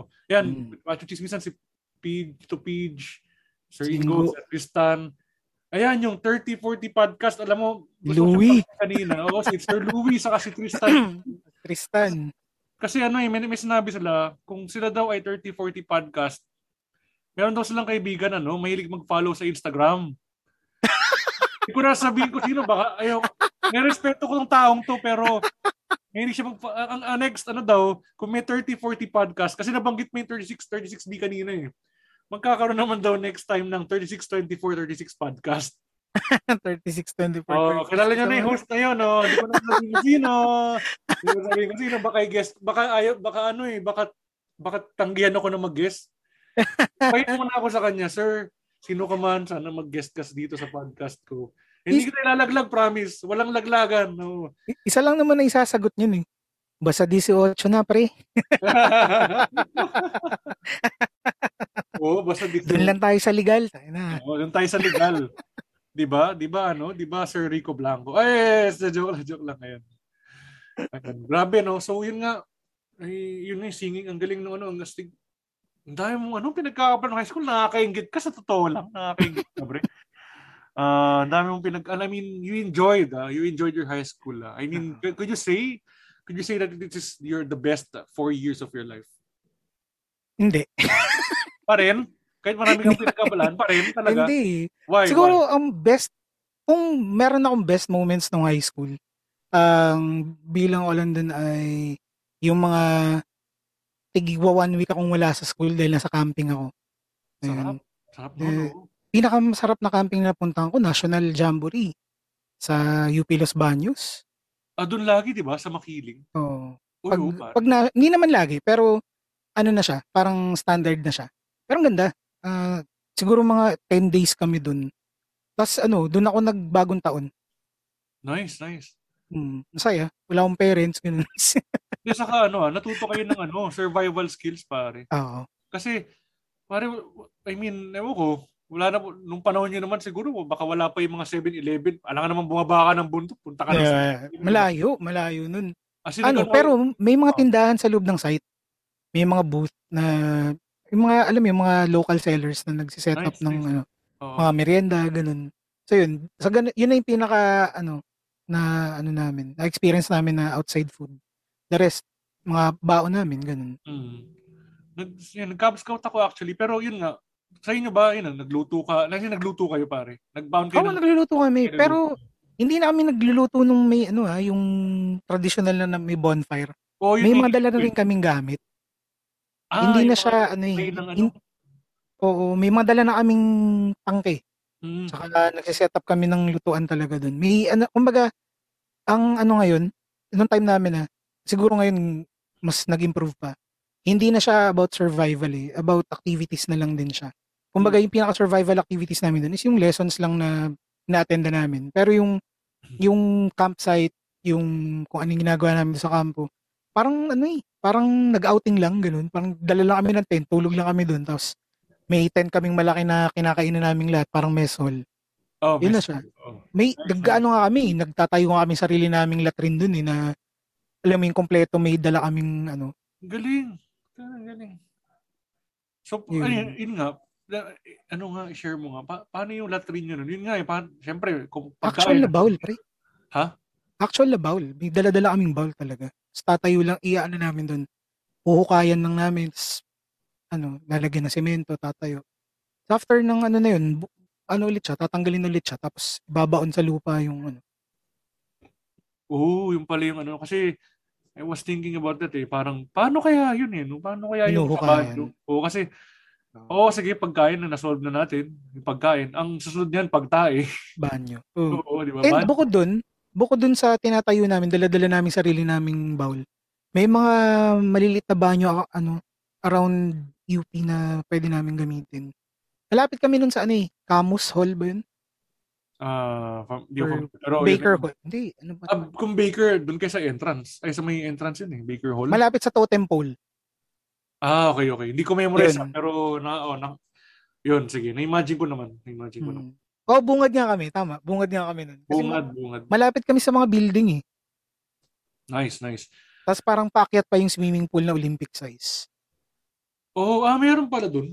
Meron Hmm. pala doon na Olympic size. Kasi akala, ang alam ko nun, ah, siguro Olympic size yung pool pero hindi siya standard pang competition. Hindi siguro. naman siguro. Malaki lang talaga siya. Parang tatlong pool ata yun. Mm. Tapos yung pinaka, yung Olympic size nila is ano, yung, yun na, yung malalim. Yung Talagang Hmm. pinag, ano, titrainingan ng swimming tsaka survival. Nice, nice. May mga okay. survival activity naman kami. Siguro mga overnight sa bundok. Na ang dal, ano lang, allowed lang namin dalhin ni isang bag. Mm. Tapos parang isang bote ng tubig. Tapos bahala na kami mag, ano. Wala kami dalang tent eh. Pa- Papakitin lang kami sa bundok. Yun na yun. Yun yung pinaka-survival namin. Tapos doon kayo matutulog o hindi? Basta may bag Oo. lang. Ah, talaga? Tulog Tulog? dun. Pucha, okay. Diskarte ng buong crew yun. Parang, kasi allowed naman kami magdala ng tali. So, ang ginagawa namin, di ba yung mga scarf, maglalat, mag-ano kami ng tali across dun sa mga puno na pagpipwestuhan namin. Tapos lalap, lalapagan lang namin ng scarves, tapos oh. dahon. Yun yung pinaka-shelter namin. Ang galing. Yan ang pinaka-shelter nyo. Shout out kay Shelter Argelis. Shelter Argelis. Pinasok lang. Alam mo ano, Sobrang busy sa work. Oo, alam mo na, y- sabi ko nga eh, ah, yun nga, maliban dun sa intro ko kay Jeline, yung Immaculate Misconception, pare, may naisip akong intro kay Zelter, kung siya yung kasunod ko sa SDB, parang gusto ko sabihin, umulan man o umaraw, huwag kang mag-utubiling, tumakbo kay Shelter. Oo, easy Nick. Easy Nick. Yan yan eh. Uy, siyang Mister. next, naisip ko siya next ko, kasi nga, ano pala kayo eh, triumvirate pala kayong tatlo. Oo. Malamang, di ba, triumvirate, tatlo. Triumvirates pang-apat si Jeline. Apat si, si Gilino. eh, syempre si Marco, ano, si Marco rin, si ginest ko kasi, uh, Ah, kung kinausap, parang nakausap ko rin siya eh. Kasi ano eh, parang pinabounce ko nga sa kanya yung isa kong joke, yung shake activated weights. Anyway, anyway, ah, grabe, ah, saan ba tayo? High school? Ay, camping. Nasa camping pa lang. Camping, Boy sa camping na tayo. Oh. So, pababa na tayo ng bundok, tapos tayo mag-camping, nakaligo ka na, nakabanlaw ka na. So, punta na tayo sa ano, Mari. Tayo sa Marching band. marching band. Marching band naman. sige, sige. Ano, yung marching band, ano to? Parang, ano, parang yung ginag marching band na ginagamit ng school, yung pang, kunyari, pang UAAP, yung mga Oh, drum and. Bubble Battalion o drumline, Oh, dra- squad. oh, ganun. Ah, drum and lyre choir ka sa amin. Ang nag-start ako grade 5. Ano, Hmm. tom-toms yung gamit ko. Yung Ah. hindi maraming, maraming ano. Quadro. Oo. Hindi, iba pa yun. Quadro tsaka trayo yung, yung ano eh, yung marami. Ano nga ba Para pa yun dati. Ang gamit ko tom-tom, yung mas malaki lang ng konti sa sa ano, Bass? sa Snare. hindi, mas malaki lang siya ng konti sa snare drums. Snare drums kasi ganun lang eh, Mm-hmm. 'di ba? Eh, tom-tom ganun, tapos wala siyang snares. So yung tunog niya mas malapit siya sa ano, sa bass. Although syempre iba pa rin yung tunog ng Parang bongo. dug dug dug dug. Oh, hindi yung hindi yung Ah. dug dug dug dug dug dug dug dug. Parang cross siya ng dug tsaka tak. ayun yun oh. Ganun yung tunog Yun niya. yung pagitan ano. Malalim na tak. Ganun. Kasi yung snare tak yun eh. Tak, Oh, takto. ganun siya. Yung ginagamit doon sa ano, naalala ko yung sabi ni Dolphy. Yung langya ka, isang ano yun, yung drums mo, isang barada, pa- tutugtog ka ba sa patay? Di ba yun yung, yung isang snare? Barada pala tawag doon, isang barada. Eh, anyway, Barada ba? Hindi ko alam, hindi ko sure. alam, hindi ko sure. Pero Masyadong malalim na yun. Tutunog ka ba sa ano, tatutug ka ba sa patay? Yung daw yung snare, isang snare. Anyway, yun sa'yo tom-toms. And then anong and then ano yan, yung mga cheers ng school nyo, eh, drums or for kunyari for fiesta, ano, for fiesta, yung mga foundation day. Ano? Ah, yun ganun. Foundation day ng school, um, sports fest. And nung high school kami, ano na, regular ng flag ceremony. Ah, So, siguro may dalawang, ta- tatlong taon akong hindi kasama ng mga klase ko pag flag ceremony. Sinandun ako sa ano, tumutugtog. Tapos kami rin yung huling papasok ng classroom. nice, nice. Kaya habang umakit sila sa mga classroom nila, tumutugtog kami. Pero no time na yun, ano na, bass na yung hawak ko nun. So, medyo mahirap na lumakad. Wait, so marching band, ah si ano ano ang mga components doon? Maliban syempre sa percussions like drums. May trumpets ba? May mga wind instruments ba? ano, lyre kami. Lyre, drum and lyre yung ano namin, yung Mm, lineup namin. Tapos siguro mga ilang majorette lang siya. I see, I see. Hindi maganda nga sana ano eh. I mean, matuto sana rin yung mga mga high school ng eh, mga grade 5 or high school ng ano. Yun nga yung Wind. mga wind instruments. Oo. Wala, wala kaming budget ng ganun eh. Parang ang kaya lang bilhin ng mga estudyante namin ay ano, lyre. Hindi naman sa ano. Ano ba? State university ba yan? State? Hindi, private naman. Kaya lang probinsya kasi. So, Ayaw nga Ano pala. Sorry, sorry. Ecija. oo. Nueva Ecija. Oo nga pala. hindi, basta hindi, hindi pangmayaman yung school namin. Even by, ano, by province standards dun sa sa amin, hindi kami nakahilera dun sa school na pangmayaman. Mm, mm. And mostly nung sa amin, mga anak na sundalo. Kasi malapit sa kampo yung school namin eh. Ah, sa mga So, detached. mas marami kami dun anak na sundalo. Hindi isa hindi hindi yun yung justification ko na ano ah na dahil hindi kami mayaman dahil marami kami anak na sundalo. Hindi, parang ano lang um kumbaga kumbaga ano lang, ah iba yung kumbaga yung components ng ng yung population ng school is mostly anak na sundalo. Oh, hindi. Oh, 1920, parang separate walang ano. separate statement. Walang kinalaman doon dahil mahirap yung school namin or Yes, mahirap yes. kami. Wala ibig sabihin. Ah, na, guys. Gusto ko lang sabihin na marami kami anak na sundalo dun sa school namin. Nagkataon So, nga na maraming anak na sundalo Mm. kasi proximity, proximity Oo. wise. Correct, Ano yun. Malapit, malapit lang, malapit lang. Ano lang, malapit kasi. 'Di ba? The Oo. same time, isang kilometro lang ako, dalawang kilometro yung layo Oh, namin diba? sa kampo. eh. oh, Parang, di ba? mm, Kesa, lum- kesa lumayo sila, di doon sila sa school namin. kaya nga, maganda. Kasi, Hmm. una, kung ikaw bata, eh, I mean, menos, menos ka sa, sa transpo, Oo. lakarin mo, one kilometer, di naman, one kilometer walk, wala, kaya yan, putya. Kayang-kaya na, kahit nung bata, Oo. kaya yan. Di ba? So, yun. Ako hindi, tamad ako eh. Kaya pinakaayaw akong activity pag camping, hiking eh. Putay na. Well, kung may elevation kang itatakel, syempre, yung, na, ako rin tatama rin din ako hiking. Alam mo bang ano, share ko lang din sa'yo. Mer nag-field trip kami ba Mount Banahaw. Hindi Mm, ako tumuloy dun. Pampanga. Hindi, hindi. Banahaw, sa ano to, pre? Ay, Banawak, ah, ano, Kainta. hindi. Ama, Rizal, Rizal. Pre, Quezon. Mount Banahaw. Malapit sa ano. Katabi ni Makiling. Banahaw. Ko Banahaw. aware. Ah, hindi, hindi ako aware dun sa mismong Anyway, lugar sige. Pero, oo, Kasi gets ko muna. educate, educate lang natin lahat. So Mm. yun, sa mga di nakakalam ng Mount, Manahaw, ito po ay katabi, south ito, medyo katabi to ni Mount Makiling. And meron siyang ano eh, meron siyang mountain na katabi din yung Mount San Cristobal. Mm. Ah, sabi daw nila sa Mount Manahaw, dito yung ano, dito daw tinitest yung mga gimat tuwing Holy Week. Oo. Tuwing Oo, yun naririnig ko yung ano na yun, legend. And doon din yung doon din yung mga tao na ano, well, hindi po sila ano. Well, doon din yung mga sasamba kay Rizal. Mm. Uh, nandun din, pero yun nga, wag mo natin sabihin na sila ay kulto. It's just that mataas lang yung referen- reverence kay Rizal. Mm. So, pero aside from doon, umakit kami, meron dong ano, tinatawag na Kalbaryo. Merong cross sa taas. Yun yung Mm. highest highest part ni Banahaw. Hindi ako tumuloy doon. Nandun lang ako sa middle point nung parang starting point ano. Nandun lang ako sa waiting area. Sabi kasi parang parang kung di mo kaya kung di mo ano, kung di mo kaya, ah, okay lang hindi ka sumawa. Hindi ko talaga kaya. Kailangan mong panggap akong sige, sige. Tapos ang mangyayari doon, ano, cargo pa nila ako. Eh, yung, yung laki kong tao noon, di ba? So, nagpaiwan kami mga kasama ka. Meron din, meron din mga hindi, ano, yung mga di, ano. Inomakit. Oh, sa, sa ibang section. sa section namin, okay na iwan. Okay lang. Ah, school to. Oh, field trip to na, ano, Field trip ng school, na okay. year level field trip. Kasi ano yun eh, first year, share ko lang, first year, ano to eh, yung grupo ng lakbay aral, yung may, Mm. yung, ano, nire-rent, may mga tour guide. So, first year, Oo. ano kami, biyak na ba to? Hindi ko alam kung abot ng Nueva Ecija yung part eh, pero alam ko Bulacan yun. Mula ka ng ano, biyak na ba to? Oh, pero I mean, okay, kala ko ano eh. Pero alam ko part siya ng Sierra Madre. Mm. Na Ang ba- Sierra Madre ang abot ng ano, ng Nueva Ecija. Actually hanggang Region 2 ang ano ata eh.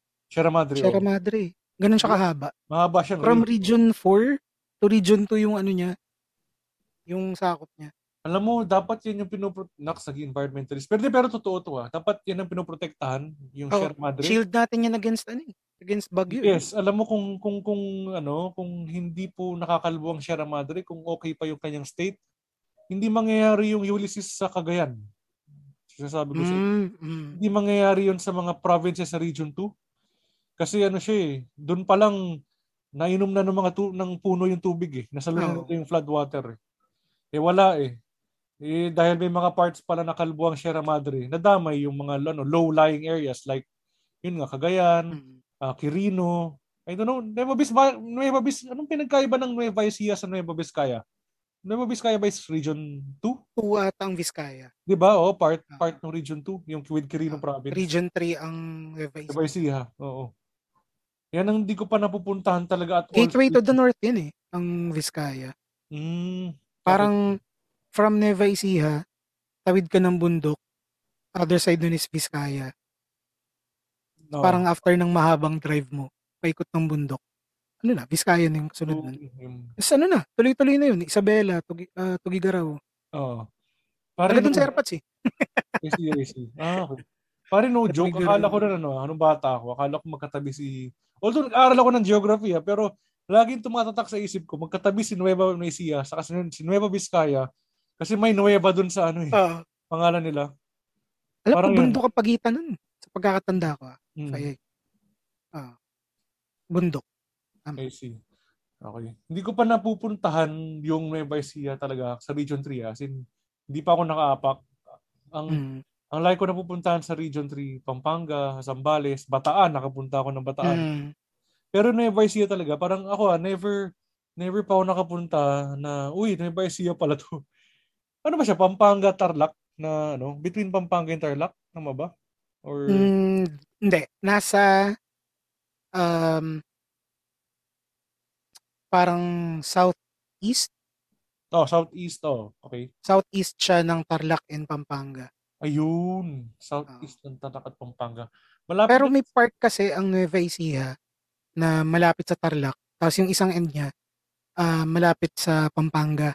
Mm, Hindi, isang side niya pala, malapit sa Pampanga. And then yung isang side niya is nasa Bulacan. mm. Yung Gapan.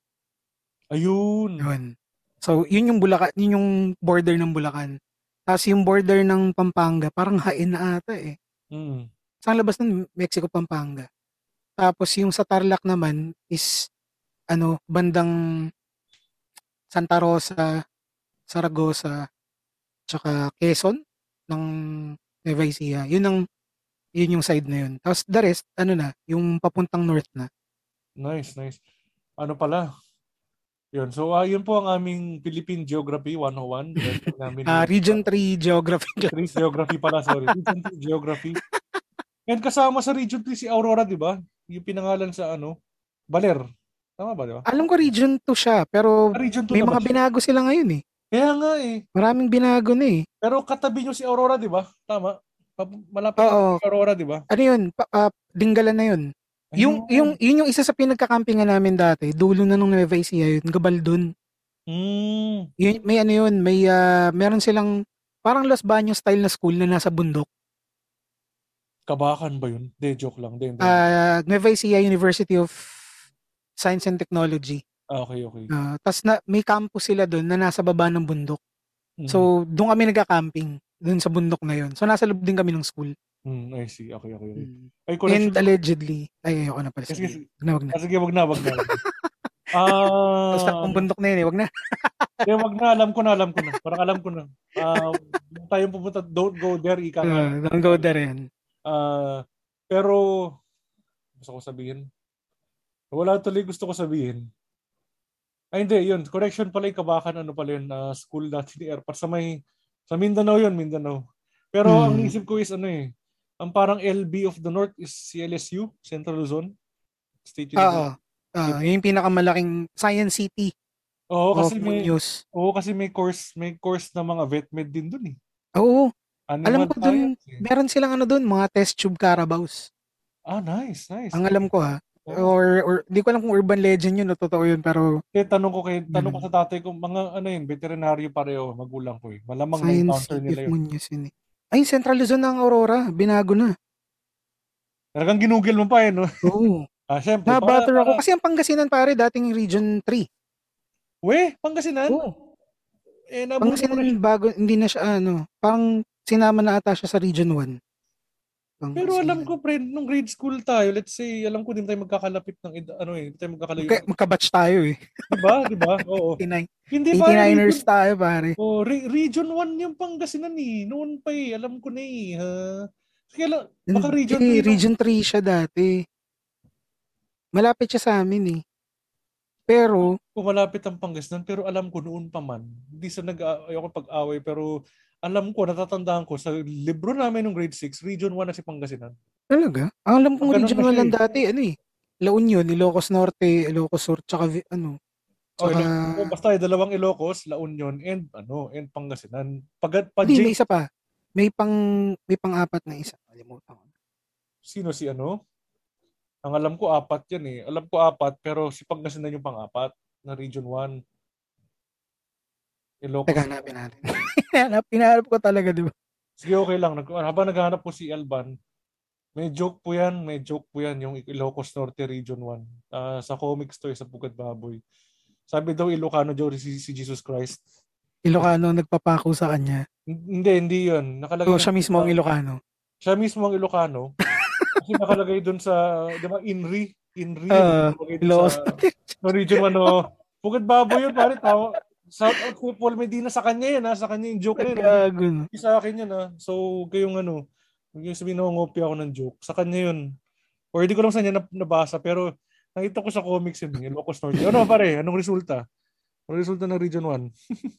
Teka lang. Na, Pero kasi naalala ko nun bro, nung, nung, nung finiture ang Region 1 sa aming lessons nun, yung mapa niya mukhang J kasi nasama si Pangasinan. So, Pangasinan, La Union, Ilocos Sur, Ilocos Norte. oo nga, puta, oo nga, no? Sabi sa'yo eh. O di mali ako. Sorry Okay na. lang yun. Kamali ako eh. Baka di mo na ako Cancel i-guest ulit Sorry eh. na. Sana tama rin ako. Sorry na. Wala, hindi, hindi, Ito lang ako eh. Saan pero pare, good? baka ano ah, baka, pang, baka yung idea mo ah, ng Pangasinan na Region 3 Pampanga. was no, no, baka 19 ano yan, baka nga 1970s. Maybe. Maybe pa noon. Hindi kasi ganito yan eh. Hmm, Iba hindi nga ko yung. Marikina, Marikina pare. Di okay na pare, lubayan mo na. Ah, pinapatawad Talagang hinahanap ko pa. Hindi, okay lang yan. Lubayan mo na yan. Makinig ka sa akin. Mag-lecture ako sa'yo. Lecture ako kita. Hindi, joke lang. Ah, hindi, ganito. Marami kasi bago na. Maybe you were right, but it is in the period of 1970s or baka pa noon pa rin O ni... baka outdated lang yung mga reference namin dati. Pwede, Probinsya ako eh. Okay lang yan. I mean, you, well, that's a sad state of education. Dapat, dapat pantay-pantay eh. Dapat pantay-pantay. Hindi, parang di ako I'm not joking ah. Sana pantay-pantay yung ano, yung yun nga, yung standard, yung yung updating ng mga references natin. Pero maybe you were right kasi example pare, Marikina is part of Rizal. Dati Makati is part of Rizal. Oh, Las Piñas is also part of Is Rizal eh. Part of Rizal. Kailan lang naging ano eh nung na, nabuo yung ano eh, yung NCR, National Capital Region. Kasi dati, Manila is Manila. Mm. Pero dahil sikat ang Manila, even when you go to Paranaque, di ba, di ba ang, Ninoy Aquino International Airport or Manila International Airport is Paranaque, di ba? Paranaque Mm. City located. Pero what? Oo. Anong, anong sabi sa eroplano mo? Ang flight Manila. mo Manila, di ba? Oo. Kasi yun nga, naginawa nila siguro they meant Metro Manila kasi. Hmm. Pero yun nga, pa talaga, Las Piñas was also part of Rizal. Oo. Rizal siya dati. Ang laki pa Weird, ng no? sakop ng Rizal, oo. Hindi kasi siguro sobrang ano eh, sobrang reverence sila kay Rizal. May Muntinlupa pa eh. Muntinlupa, Ibig. Muntinlupa, part din ng Rizal. Yes, tama yan. Muntinlupa is part of Rizal. Las Piñas is part of Rizal. Naging ko na nalaman sa'yo. Tagig was part of Rizal. Makati was part of Rizal. 1970s pare. Pasig, malamang. Pasig kasama. Yan, Yes. Pasig hanggang ngayon, ano, di ba? Hati-hati yung lugar nila. May mga lugar na Oo. na Rizal, may lugar na Pasig. Ah, Pero ano, nasa isang area. Yes, yes. Pasig, oo, yung ano yan eh. Yun yung Pasig Kainta boundary. Pasig Hmm. Kainta. Yun yung sa may lagpas ng, yung pag, ang dinaanan mo yung Ortigas extension, yun yung Na, yun. boundary yun. Mm, boundary. Alam mo ba, may nakakatawang kwento ako dyan. O sige, spluk mo lang. Dati, nung mabago-bago pa yung ano, yung yung brewery, Oh. pag tumatanggap ako ng deliveries, ano lang, Hmm. malalapit lang. Oo. Siguro pinakamalayo ko na yung Tagig Pasig. Mhm. So may order sa akin ng Pasig. Tinanggap ko Pasig. Oo. Ang ina yung daan niya sa Pantipolo, yung sa may ikot pa pa ng Marikina. Shit. Hello, course, parang- vloggers! This is my Nagulat route. Marilaki Highway. Ay, nagulat ako. Ano naman, C5 naman ako dumaan. Tapos yun nga, parang umikot pa ako ng SM Marikina.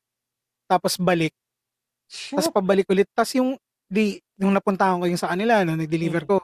Mm. Sinundan ko na ngayon yung diretsyon daan. Oo. Kainta yung dulo. O, di mo reklamo siya ba nakakatawa lang, nakakatawa lang yung kwento. Kasi actually, ano yan eh, ah, nakakaligaw yan yung dumaan ka ba ba ng ano, di ba? Siyempre, Marcos Highway, tapos Felix Avenue, yan yung may mga ano eh. yun ata, para Felix Avenue ata Yung, yun. yung may yung may magandang buhay diyan, yung good life. Saka oh, basta may good life diyan eh. Saka Genie ba 'yun? Yung part din tapos tutumbok yan ng Ortigas extension eh. Oo. Tapos Oh, yun ang na- pagkakatanda ko. ha. Oh, nadaanan Basta ang dulo niya, kainta. Parang, Yes. Yes, yes. Yan yung ano pare, baka duma, baka De Castro subdivision yan ha. Yung Hmm. yun yung yun yung na ano. eh. matandaan. Oh, ang ang Oh. ano ko, ang takeaway ko dun is um, dahil dun, natuto lumayo ng delivery ngayon. So nakakapag-deliver na all over NCR. and Dati dagdag, nililimit ko lang eh. oh, dagdag kita yan pare kasi parang- syempre, oo, dagdag cost. Tapos malayo pa rin palang Nubaliches. Alam mo pare, ang Novaliches, siya ang may kasalanan kung bakit nahati ang Caloocan. Ay hindi. Hindi, hindi. Quezon City ang may kasalanan sa pag-claim ng ng Quezon City sa Novaliches, sila ang may kasalanan ba't naghati ang Caloocan. Ah, talaga? Kasi there was a plebiscite noon. Ah, Ay, bata pa tayo noon pero Ano, ano, natatandaan ko rin Caloocan dati ang Nubaliches eh. Yes, nakaintindi ako ng ano, no, nakaintindi ako ng poster parang parang vote for the plebiscite if you want Novaliches a part of QC or part of Caloocan. Siyempre, outnumbered si Caloocan eh. Ang dami Oo. na QC. So, na-claim yata, uh, please correct me sa mga na listeners, you may comment sa akin, uh, ano may pangalan ko.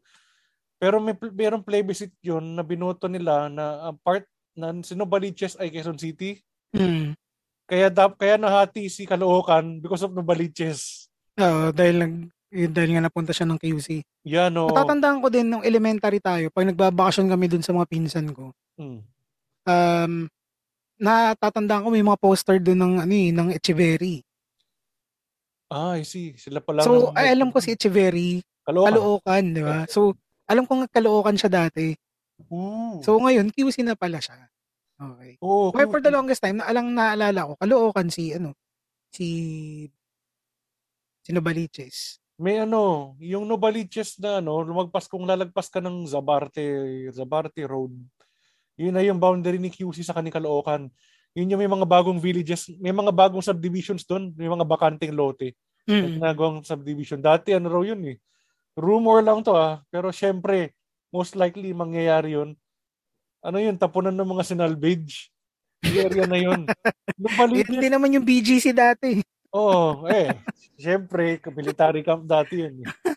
I mean, di ba mo... Napaga ng mga, ano yun eh, bangkay ng sundalo na, ano, napapatay sa gera sa ibang parte ng Pilipinas. Saka ano, hindi, saka yung ano rin, di syempre noon, BGC was ano eh, uh, history Part ng Fort Bonifacio. Part ng Fort, and it, doon, doon, doon kinukulong yung mga ano eh, doon kinulong yung mga... Political. Mar, oh, political ano, detainees. Oh. Like, si Nino Aquino. Pinapanood natin sa tambayan ng Cool Pals, APN, si si Eugenio Lopez, si may-ari ng ABS-CBN, saka si oh. Kenya. Yung nagano sila? Tumakas pa rin, galing. Oo. Oh, Escapo. Ano ba yun? Oh. Tama ba? Escapo, yes, di ba? Right. Yes, Richard right. Gutierrez. Saka Christopher De Leon. Oh, Richard Gomez pare. Richard Gomez. Si Goma, Elementary pare. tayo niyan. Oo. Ah, grade 1. Hindi ko napanood ngayon. Ngayon ko na na-appreciate eh. Parang sabi ko, ba't nagsusundukan si ano? Parang alam ko mati na yung idol si Richard Gomez sa si Christopher. Parang ang role nila lagi nagmamahal, nagmababae. Pero ba't sila nagsusuntukan dito? Tapos yung pala real story pala yun. Parang nagtalo yeah. sila. Tapos ang galing eh, yung paano ka tumak, parang sabi niya, paano ka dumalo ng party? Ang ganda ng coded messages eh. Paano ka dumalo ng party? Simple lang, para ka nagbubunot ng ngipin. Oh, yun pala yung ano. Tornilyo pala yun. Tornilyo. Galing, galing. Yung no? Sobrang witty nung code messages. Eh, no? Alban, paano ka, paano ka dumalo ng party? Yun yung coded na ano, yung messages pag gusto mo. Simple lang, para ka uminom ng breast milk. Ganun. Uy! yun ang ano, wala nang figurative, literal, literal. No? Totoo na yun, totoo na yun. for babies until Adrian Alban's age. Yeah, joke lang. Ayun, Nagabi, napunta na tayo sa military camp. De, pero napunta tayo sa Novaliches. Ah. Eh, kasi maraming ano, eh, yun nga, yung dami mo napuntahan na. No? So, ano namang ano, ano namang, ano ba, pero within Metro Manila ka pa rin, yung delivery mo. Oo, ka, sa ano, some parts of Cavite, nag-deliver ako. Pinakamalayo ka ata Dasma. Na nag-deliver ako sa Cavite. Si Mark Lamado, nag-deliver na ba? Taga ano siya eh? Taga Alfonso. Alfonso, oh, Alfonso nga, siya eh. Alam mo, instant, Hindi, sobrang layo nun. Abot pa siya ng ano, abot pa siya ng, parang lampas pata silang Tagaytay. Pero ang oh. ginawa niya, kay ano siya bumili, kay Rex Meliora. Oo. Taga saan si Rex? Um, Dasma. Dasma din. Ah, Dasma. Alam mo, ano hmm. ano eh. Alam mo, akala ko kasama siya sa comic, ano, sa grupo nila. Akala ko North siya. Sorry naman, Rex. Sorry naman. Akala ko kasama ano siya, Dasma siya. Ah, Dasma, okay, okay. Mm, maganda yung place nila Rex ha, yung ano, yung kawayan. May pasangyup, tapos may, ano, ano ba pangalan nun? Yung, ano siya eh, um, para siyang bahay bakasyonan. Ano bang tawag? Bahay bakasyonan na may open may air pool. na samgyup. Uy, sarap nun ah. Oh, may pool, tapos may, yung gazebo nila, pinagaano nila ng sangyup. Yan. So, pag umorder siya sa akin ng beer, pare, ano, isang buong batch minsan. Nice, nice. At least ikaw ang supplier ng beer niya. And oh. nice. It's, wow, it's, ano, it's good to hear that. Ah. Maganda yan. Maganda yung gawain nyo, supporting each other. Saka, hindi, pare, masarap yung beer mo for for for that ano for that samgyup experience ah. Feeling ko mm. it matches pare. Oo. Uh, lalo yung ano pag nilalagyan siya ng soju. Ah, para pandagdag tama. Hmm. Ano yan? Turo ni Nonong yan. Ah, oo. Nabanggit nga ni Nonong yan. Pero inamoy ko yung ano, grabe, inamoy ko yung beer mo, parang amoy pa lang, hmm, amoy pinipig. hmm, amoy pinipig kaya. ayan, ayan. Explicit na rin lang tayo eh. Hindi mag-double mini explicit tayo.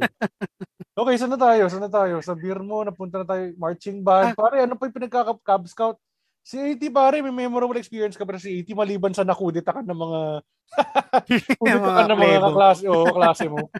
mga kabatch mo, hayop yun. ano, pinakamasaya ko ano, uh, pinag-guard duty kami during pageant.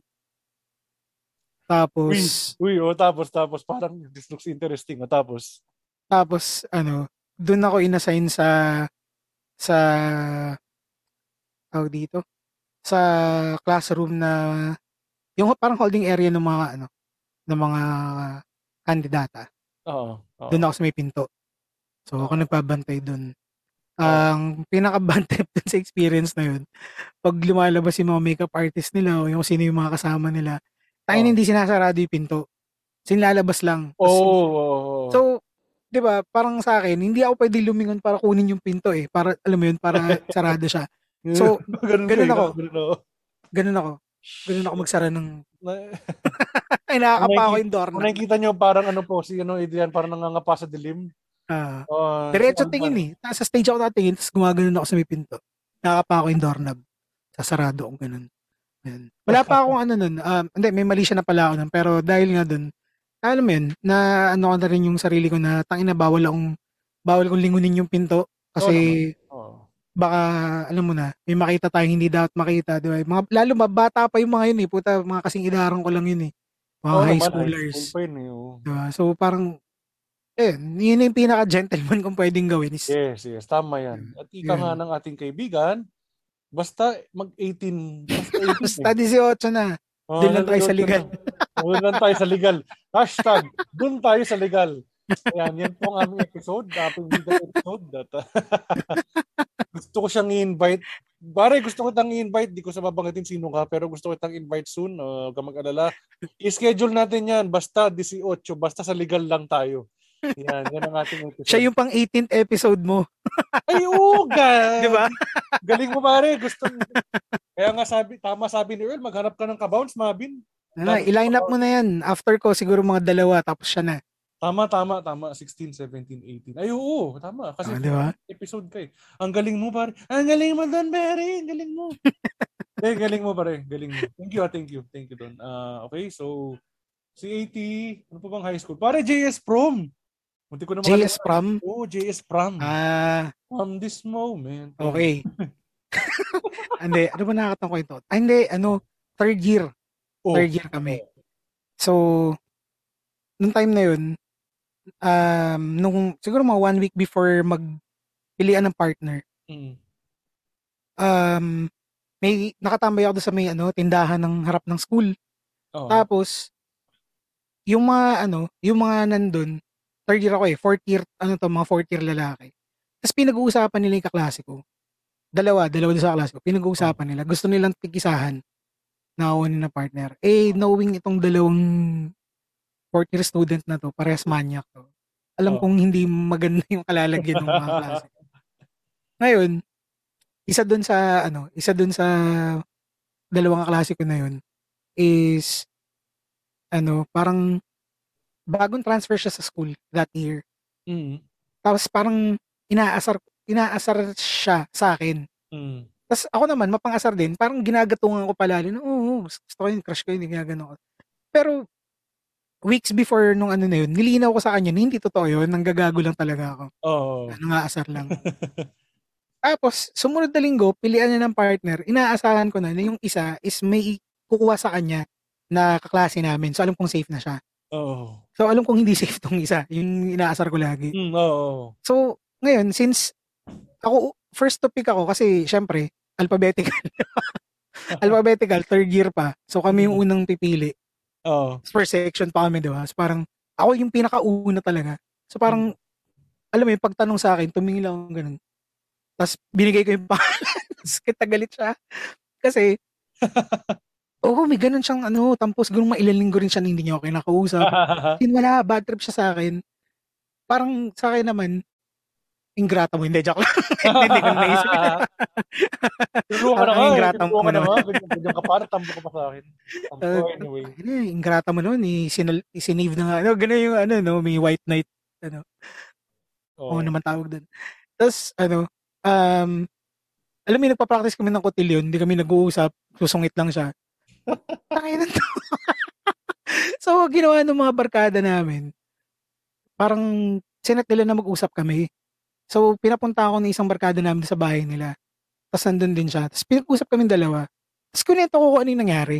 Oo. Para maliwanagan siya. Na ito yung intention ko talaga. Hindi naman dahil sa may gusto ko sa kanya. Diba? Parang in fact, that time, iba pa nga yung gusto ko, hindi naman siya. Diba? Diba? Kamagpiling, hindi kita gusto. Ganyan naman sana yun. So yung yung gusto ko kasi ng time na may Oo. boyfriend na. So parang okay, sila sila lang mag-partner sa ano, sa Oh, okay, so next. The joke lang. Ah. Hindi ganun, ganun ka ba? Next. Hindi, Hindi, hindi, hindi naman. grabe naman. Hindi naman. Hindi, joke Pero yun niya, tapos parang sinabi sa kanya kung ano yung reason ganyan. Tapos naintindihan naman niya. Parang hindi niya pa rin daw bakit Ano sinabi niya? Kalimutan ko na. Basta may mga nanggigigil pa siya. after namin mag-usap. Pero after na, okay na kami. Ah, okay na kami. Tapos, ano, pasundot-sundot, ginagago ko pa rin siya. Parang nag-sorry ka, tapos ginagagawin mo pa rin. Oo, oh, parang nag-sorry ako sa kanya. Tapos ginagago ko pa rin siya na, ano, ganun. Basta inaasar ko siya. Tapos ginagago pa nga na, oh, ano, sa, ano, sa prom, sunduin kita. Ang gusto mo, sports car, ginagano ko. gusto mo, no, yung, gusto mo yung may logo horse. Kalesa yung binigay, eh, no? Ano, ano, saraw. Saraw, pare. Uy, pare, matibay ang saraw, pare. Alam mo, tumirik, tumirik yung mga sports car na yun. Ti saraw, di pa tumitirik yan. depende, depende sa engine na nakapasok. Kung suso yan, pare, okay lang. Hindi, pero fun fact lang, ha? alam mo dati daw, pare, ang, ang, ang spare, ang, ang, ang dami kong ang, yung engine surplus na ginagamit sa Jeep, pare, Mercedes-Benz, uh, dati daw. Oh? Ate, kasi galing military. Ano, galing military ano siya dati military daw, issued ano yun saka, eh. oh, saka may surplus daw talaga noon. Nung okay pa ekonomiya ng Pilipinas okay daw yung ano puro mga Mercedes-Benz na diesel pare. Kaya hmm. pang Jeep may logo ng Mercedes-Benz kasi yun yung makina nila. Kailan hmm. na nagkaroon ng Isuzu kasi ano na mas mura yung mga Japanese. Uh, saka mas maraming And, pyesa. katatapos kasi ng World War noon so parang ang dami nating spare shit na yes so kukuha. Mm, so yun yun pero yung. Yung mga irabandon na din na, ano eh, na mga war, wartime vehicles. Oh, yun, yun. Siyempre doon diba? nagsimula sa mga, ano, yung mga jeep ng Amerikano. Oh. Tapos, siyempre, ginawa nila ng paraan na ano, kumita sila doon eh. Ang Pilipino hmm. pare, gagawa ng paraan, kumita lang eh.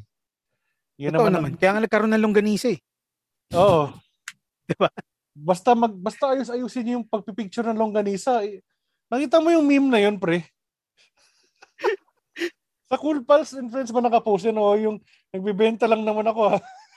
hindi ako hindi ko hindi ko ata nakita yun. Ba, ano yung na, meme na? Hindi, ano siya, nang in-screenshot niya yung ganisa niya. Sige, explicit na.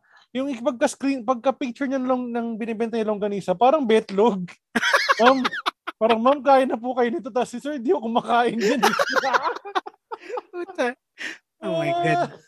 Kasi dalawang bilog yung pagka-picture niya. Tapos ano pa, namumula-mula pa yung kasi nga ito pa yung ito pa yung nanisa eh. Parang dalawang ganun magkatabi, hindi yung hindi horizontal ah, para sa listeners, horizontal na bilog na magkatabi, hindi yung uh, parang vertical na longganisa na usual na nakita natin. Uh, ano nga talagang betlog pare.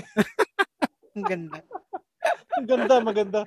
Bumi, ewan ko, hindi ko alam saan, saan niya mabibenta yun. Baka sa, ano, ay, ayaw na mag-joke eh. Baka, ah, sila naman ako eh. Ah, wag na, wag na. O basta doon, bibenta sa ibang tao yun. Anyway. Mahamak tayo. Oo, oh, yung ganun. Tapos, hindi, kaya nga ako nagpa-podcast eh. Umaasa ako ma-monetize ko soon eh. Di ba? Anyway. Masarap na ganisa pare, kabanatuan. Talaga? Eh, puwera, Malalaki pa. puwera ano ah, puwera dahil kaprobinsya mo yan ah. Oo. Oh. Oo. Oh. Kabanatuan talaga pare. Kasi dalawang klase yung ano, dalawang klase ang longganisa ng kabanatuan. Meron silang yung garlic longganisa.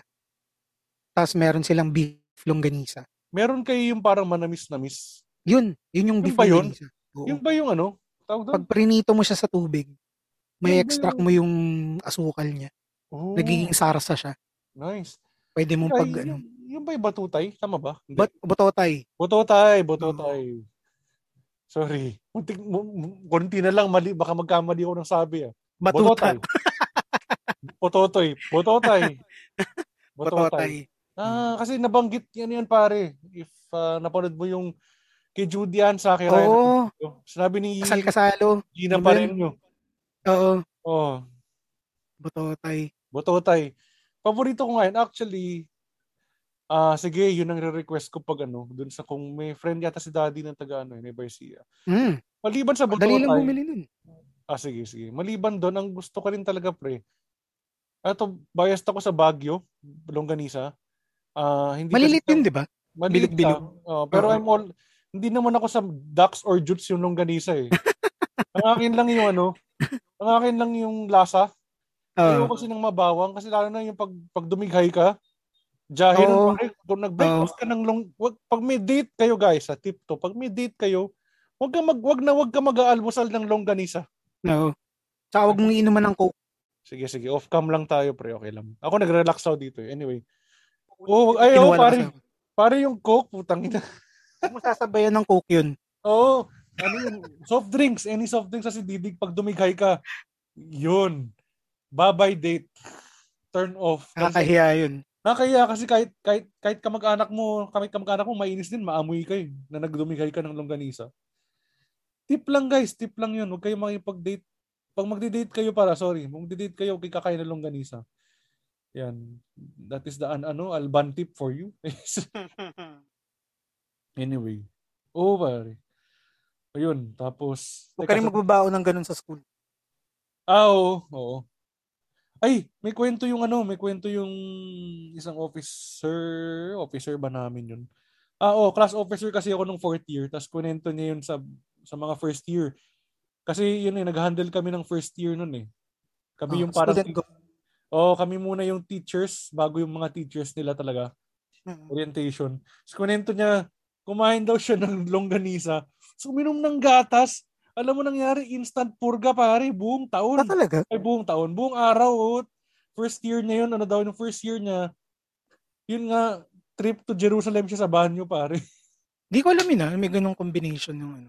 Ah, may ganung effect. din. And don't try it, it's a deadly combination. Eh, kasi ano eh, kasi nga syempre, ang gatas naman, ano rin eh, kumbaga, fermented product si gatas, di ba? Parang, parang, pa- di ba? Parang may, medyo, medyo. Hindi, Anyway. hindi siya pwede ferment. Ay, hindi, hindi, sorry, sorry. Ano, um, pasteurized.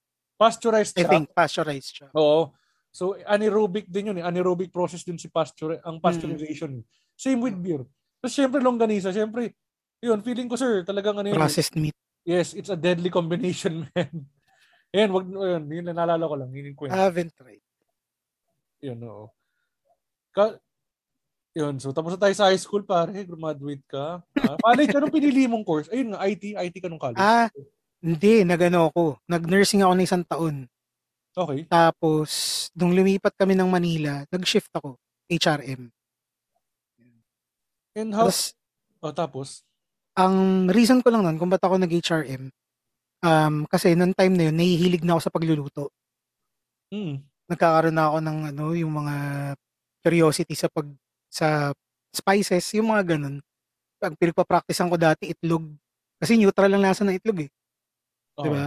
So oo. pwede mo siyang pag-practicean ng kung ano-anong spices para Yes. makuha mo lang yung idea ng lasa niya. Truth. Truth. Yun. So parang from there, Oo. 'di ba? From there naisip ko na parang mukhang may talent ako rito. Mm. Nag-HRM ako. Tapos turns out, nung nag-HRM ako, ang doon ko na-discover na ang gusto ko palang gawin ay alak, mag, yung sa ano, ah, bar management. Barista. Tama. Oh, bar management. Mm. Tama, tama. Oo. Hindi, bar, bartender, ang barista is ano, coffee. Ay, Pero although kasama rin siya doon sa bar management. Oo. grabe, ano, ah, dami ko ng ano. Ayan. Sabi sa'yo, nagkakamali din ako eh. Nagkakamali Oo, din oh, ako. le-lecturean kita. Bawi ano mo. yes, yes. Oo nga. eh. So, gusto ko Ah, yan. ganun, Banter. ganun oo. mag-usap ang intellectual people, pare. They Oo. teach each other. Yes. Diba? We Hindi don't pwedeng cancel each other. We teach each other, pare. Oo, We correct each other. correct.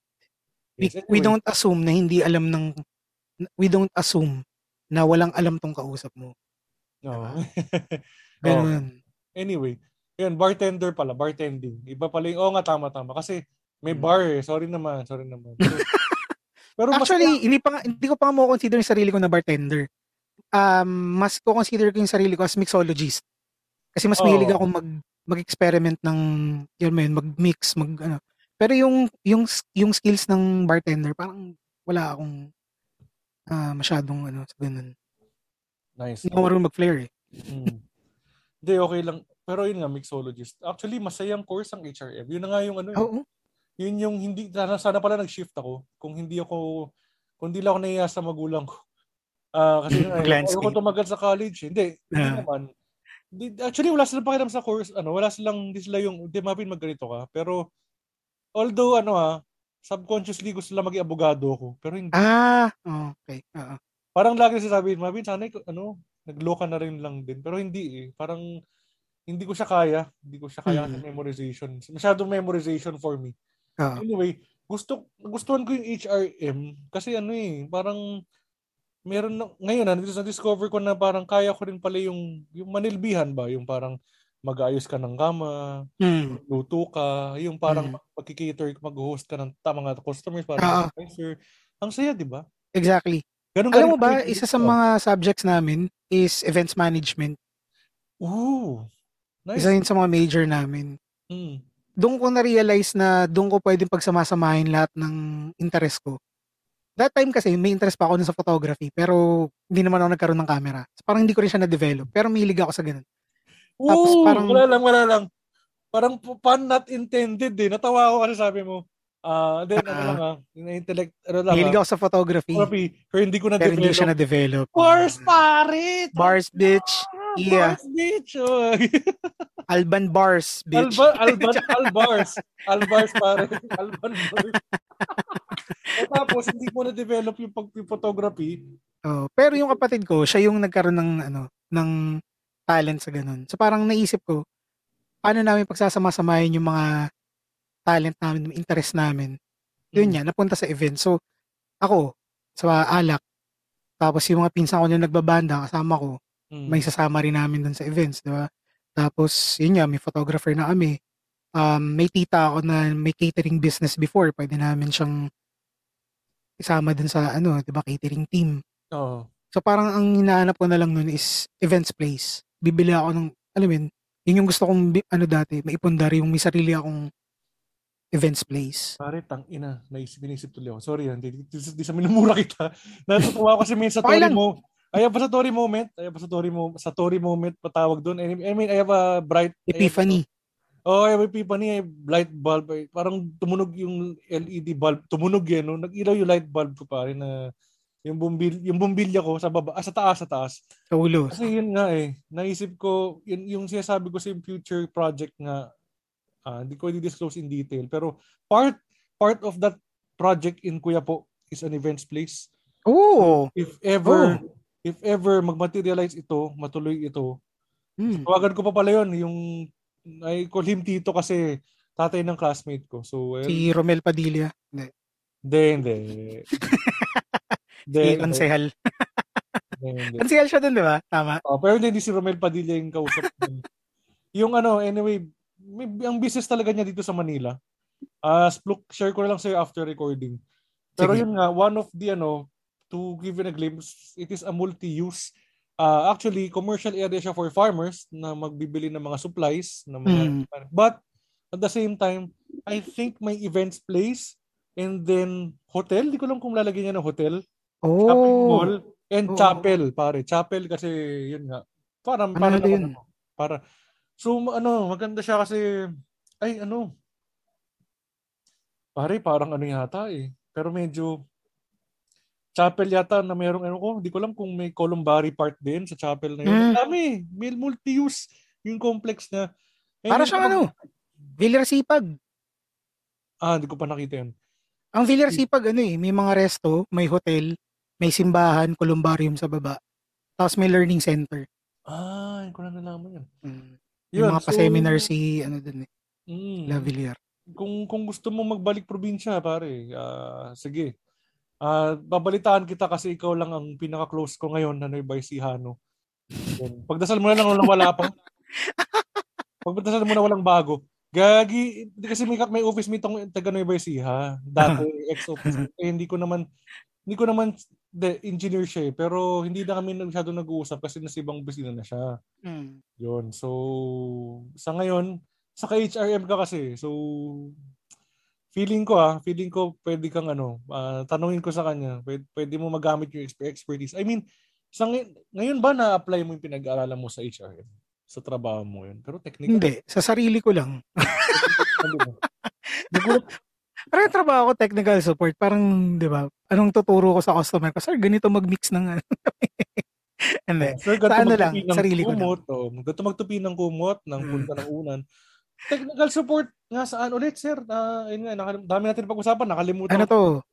Ah, Hindi ko sure kung pwede kong banggitin yung company. Hindi, pero hindi, ganito. Anong industry? Anong industry siya? medical. Medical. Medical siya.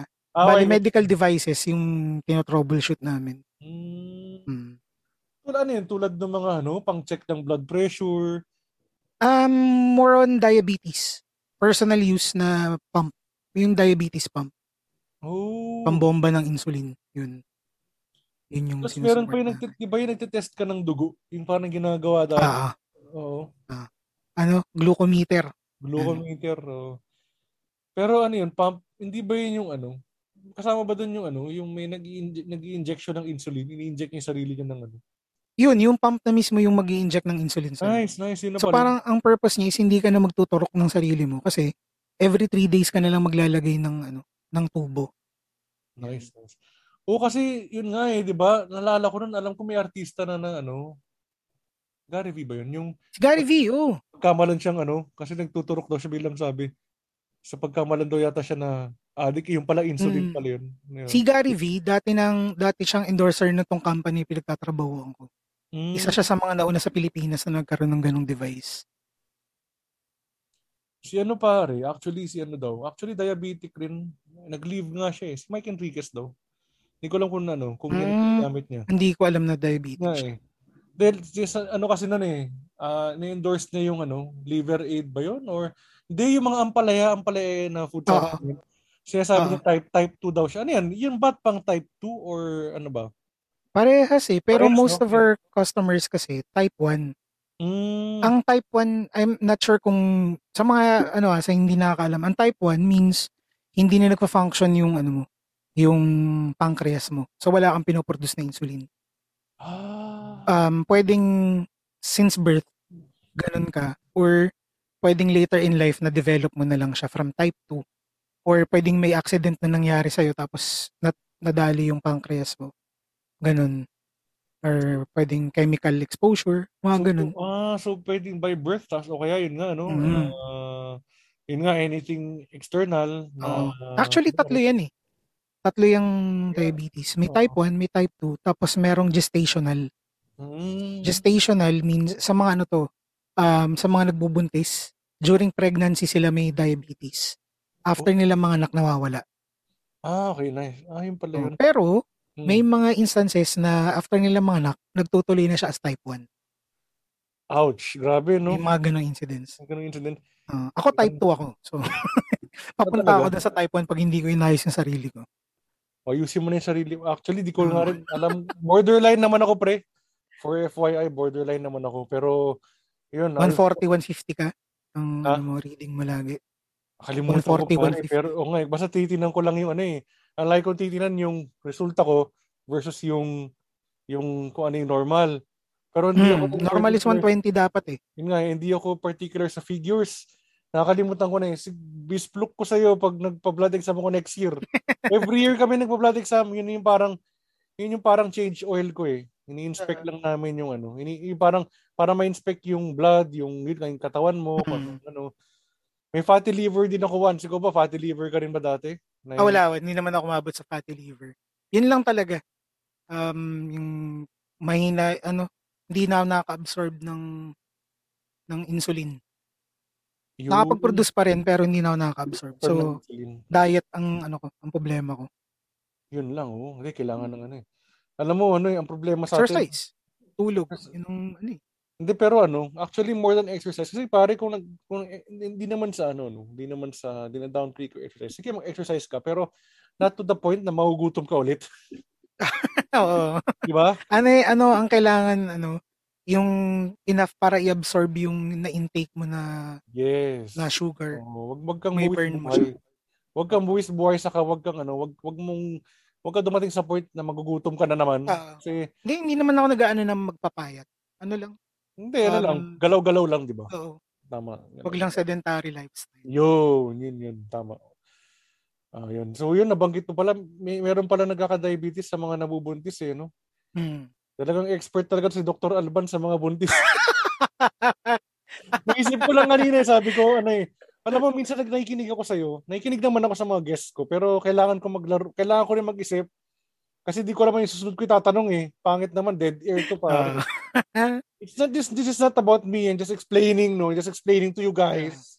Even if you don't ano, if you don't even if I don't need to explain. Dahil grabe ang yabang, no. Even if I don't need to explain to you. De, tanggal dead air lang yun, guys. Tanggal dead air. Kasi nag-iisip ako ng next na ano eh. Grabe, yun pala yun. Hindi ko na nalaman na ano ha. Actually, to add this, yes, Paki Podcast is not just yeah, promotion, not just reviews. It's also information. Pakialam. So pinakikialaman namin ngayon ng diabetes at grabe. Pati pala sa pagbubuntis, mayroon. Ngayon ko lang nalaman na this is gestational. And ano ha, nakakatuwa, marami ka natutunan kahit hindi siya in line sa course mo. Oo, yun nga eh. Kasi ibang industry yung pinasok ko, di ba? Oo.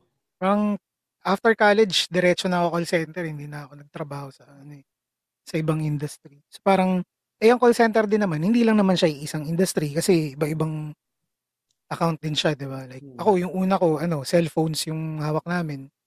Ah, doon ko natutunan na ang number pala sa US, pwede mo ilipat ng carrier. Ah, oo, oo, oo. Mm. Hindi ko rin nalaman. Porting, 'di ba? Yun yung una kong trabaho eh. Yan yung una ko palang na-support. Tapos yung sumunod ko, ano, electronic devices. Yan. So, Nice. TV, cellphone, tablet, laptop, Blu-ray, mga ganun yung sinusupport namin nun. Camera. Doon ako naging trainer ng time na yun. Sa account na yun. So, Grabe no, HR versus IT. mm. HRM, Kaya ang- IT. Mm. ang favorite ang favorite topic ko nun pag nagkaklase ay physical connections. Yun, yung mga male port, female port, yun, ganun. oh, pero we're, we're talking about the cables. Yung nga, yung mga Cables, cabling, oh, oh, yan. oh, Cable yung cabling. pinag-uusapan natin. Data, data cabling. Ah, female RCA, yan. Gan- Ganyan din pare, double meaning sa construction, yung mga female pipe, diba? diba? May Yung, ganun eh. yung pipe fittings sa plumbing. Well, kami naman, hindi naman kami masyado, pero sa irrigation, may, may lesson kasi kami ng irrigation. female pipe, ganun. Ah. Male pipe, oo. Naalala ko yun. Mga elbow. So, ganun din sa inyo, no? Yung, Ah, ay na, teka lang, sorry, ayun, muntik ko na mapindot yung end takte yan.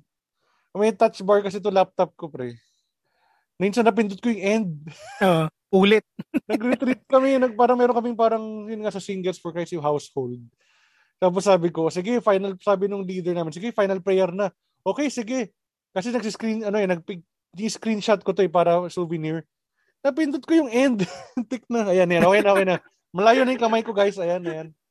So yun nga, ang dami mo natutunan, grabe, dami mo natutunan. And nakakatuwa, nakakatuwa yung, Mm. alam niyo ano, eh, minsan yung mga, yung mga plans na hindi na, hindi, hindi yun, kumbaga may plano ka, malamang gusto mo magtrabaho sa hotel, di ba? Malamang, hindi. Ano bang plano mo nun? Hindi rin eh. Ang plano ko dun mag-abroad, susunod ako kay Airpods. Kasi noong time na yun si Airpods nasa Dubai. So, parang ang plano, wala ako ng working experience dito six months, tapos sunod akong Dubai. Eh, wala eh, nag-enjoy. Tuloy-tuloy na. Ayun. Ayun na, Pero na umalis. related sa HRM yung work mo sa Dubai or parang ganito rin? Parang kahit Hindi ano, ko rin sure. Baka ganito din. Di ba? Oo nga eh. Kung ano lang. Basta kung anong trabaho makuha, di ba? Parang go lang ng go. Kasi wala eh. Hindi rin ako, ah, sa totoo lang ha, pagka-graduate ko nun, hindi rin ako naniniwala na gugustuhin ko yung hospitality, ano eh, hospitality industry. Parang, dahil nag-OJT na ako dun sa hotel before, parang hindi ko rin gusto yung environment. Parang kung mag-ano man ako, kitchen siguro yan. Baka mas ma-enjoy ko yung kitchen or bar. Or um, yun nga, ang gusto ko talaga is magtayo ng business. Hmm. So, yun. Yun yung plano ko talaga nun. Hanggang ngayon naman pangarap ko yun eh. Ang Oo, makapag ano ng... Wala namang ano dun eh. Wala namang masama abutin yun. Hmm. eh. I mean, Dati pero ang gusto ko, ano, bar, tapos coffee coffee shop sa umaga, bar sa gabi, parang ganun. Hmm, pwede. Tapos may drug din sa baba. Um, this episode is not sponsored by Pidea and NBI. Tapos tigyan yung pideya sa meeting. Oo nga eh. Meron na meron ng op op eh, kumakatok. Tapos ano, ano, hindi hindi mo hindi ano, hindi cannot decline auto join pare, auto join. auto join. Nagsabi ng droga dyan. So, ay, ah, patay. Hindi pero Yeah. nga, ako naman ah, kung ako mag, mag ano, ako gusto kong ano, beach resort actually. Oo. Ah, meron kaming ano eh, hindi ko alam, hindi ko pa nakakausap yung mga kamag-anak ko sa Pangasinan. Sa sa may Labrador, taga Labrador kami, Pangasinan. May beach, alam ko may beach doon eh. So, ayun. Nako, Naghang ka. naghang ka rin Naghang pare. ka. Nawala ka. Y- yun nga eh. Hindi pare, nagdagdaghang ako kasi nakita ko namumula yung ano eh. Pareho tayo, nam- namula yung ano mo, namula yung sim- yung symbol ng signal. Ay, ayan. Internet connection is unstable. Bakit? Oo. Ayan, ayan mo na. Okay na, okay na, okay na. Balik tayo. So beach resort pero yung ano, yung sources ng mga pagkain galing sa mga local farms. Maganda yun. Mm, mm, mm. Maganda yun eh. Okay yun. Example, if I want to break a strawberry cake, I want to, gusto ko ng strawberry cakes items ko, source ko sa Baguio. Oo. Diba? O kaya kanin ko Nueva Ecija. Nagpe-produce mm. ba ng rice ng Nueva Ecija? O yun, Oo, oh, meron pa rin. Oh. Yun, yung mga ganun, mga ganun. Tapos yung, yung mga bangus, syempre, pang dagupan, yeah, pang oh. Yun lang yun. Pero ano ah, I like to add up yung environment sa hotel. Kasi ako, ano, feeling ko hindi ako papasang waiter. Kasi na-assess ko sa sarili ko, mahina ako sa listening. Ikaw rin ba, ikaw ba ganun din? Yung parang, yung yun nga, ako listening skills, like hindi ko matandaan yung order ng customer. Mamaya nag-order siya ng mami, binigyan ko ng kanton, di ba? ganun. Mga ganun mo kahina, pare, di ba? Ikaw pa ganun, I mean, kare, nag, I mean yun, wait, kare, syempre waiter ka, kunyari nag, nag-OGT ka, syempre waiter ka. Hmm. Di ba? Yun yung mga, nakita ko yun sa ano eh, Astoria Plaza sa Pasig, yun yung mga OGT ng mga HRM. Hmm. Waiter sila, serve server sila. Hindi ako nakapag ano ng dining. Dining yun eh. Oh, dining. Hindi ako nag-duty sa dining. Mas inano ako sa kitchen. Siguro dahil paborito din ako nung ano, nung head, nung chef. Kaya hindi niya ako pinapunta ng dining. Doon lang ako sa kanya. Ayos. So That's ikaw ba ay, kaya ka ba nalagyan, lalagi sa dining at nasa kitchen ka lagi? Dahil ikaw ba ay shumip chef kay chef? hindi naman. Hindi, yun. Hindi naman. Wordplay lang. Ano lang.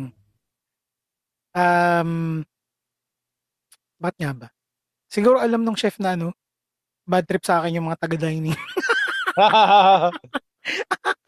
may bad ano, order ako ng sopas, binigyan ako ng salad. may bad blood, ganun. so, parang di, sige, parang iwas away, dito ka na lang.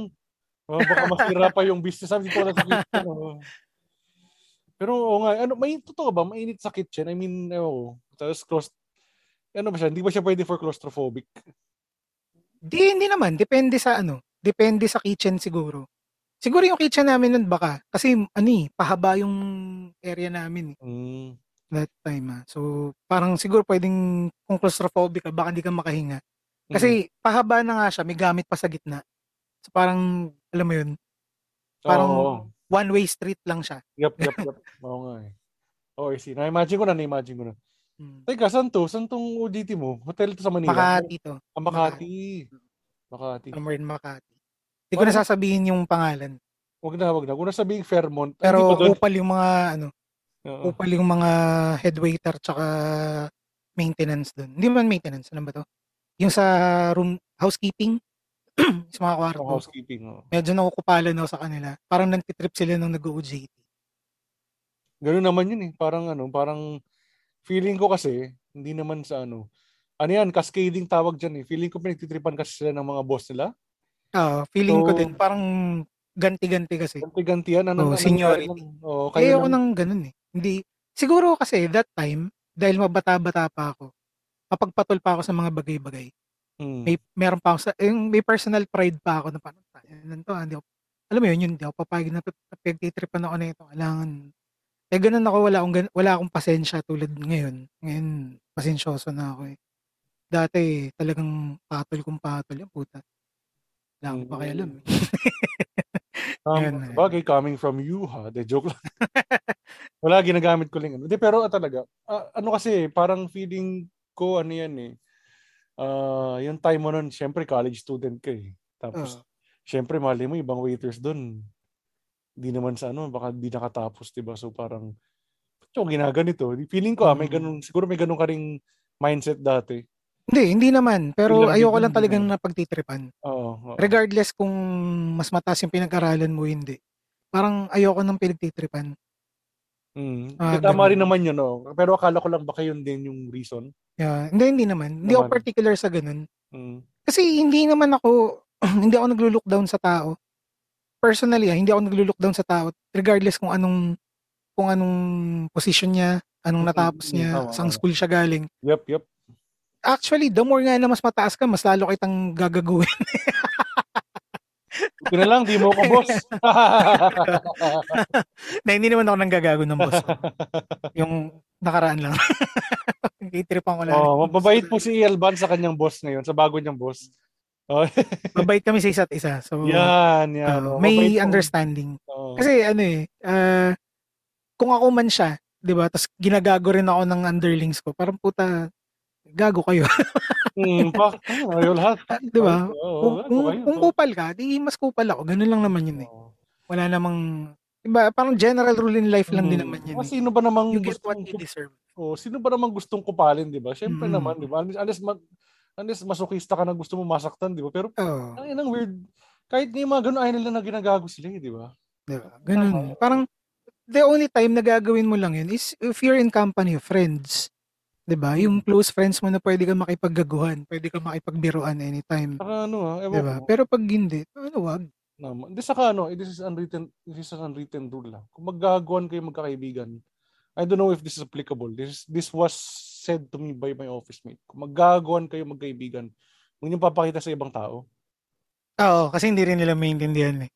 Hindi Baka lang may yun. ma-offend. Oh, hindi lang 'yun. Saka ano, saka kunyari you're you're in an organization or in a fraternity. 'Di ba? Anong titingin anong tingin sa inyo ng tao?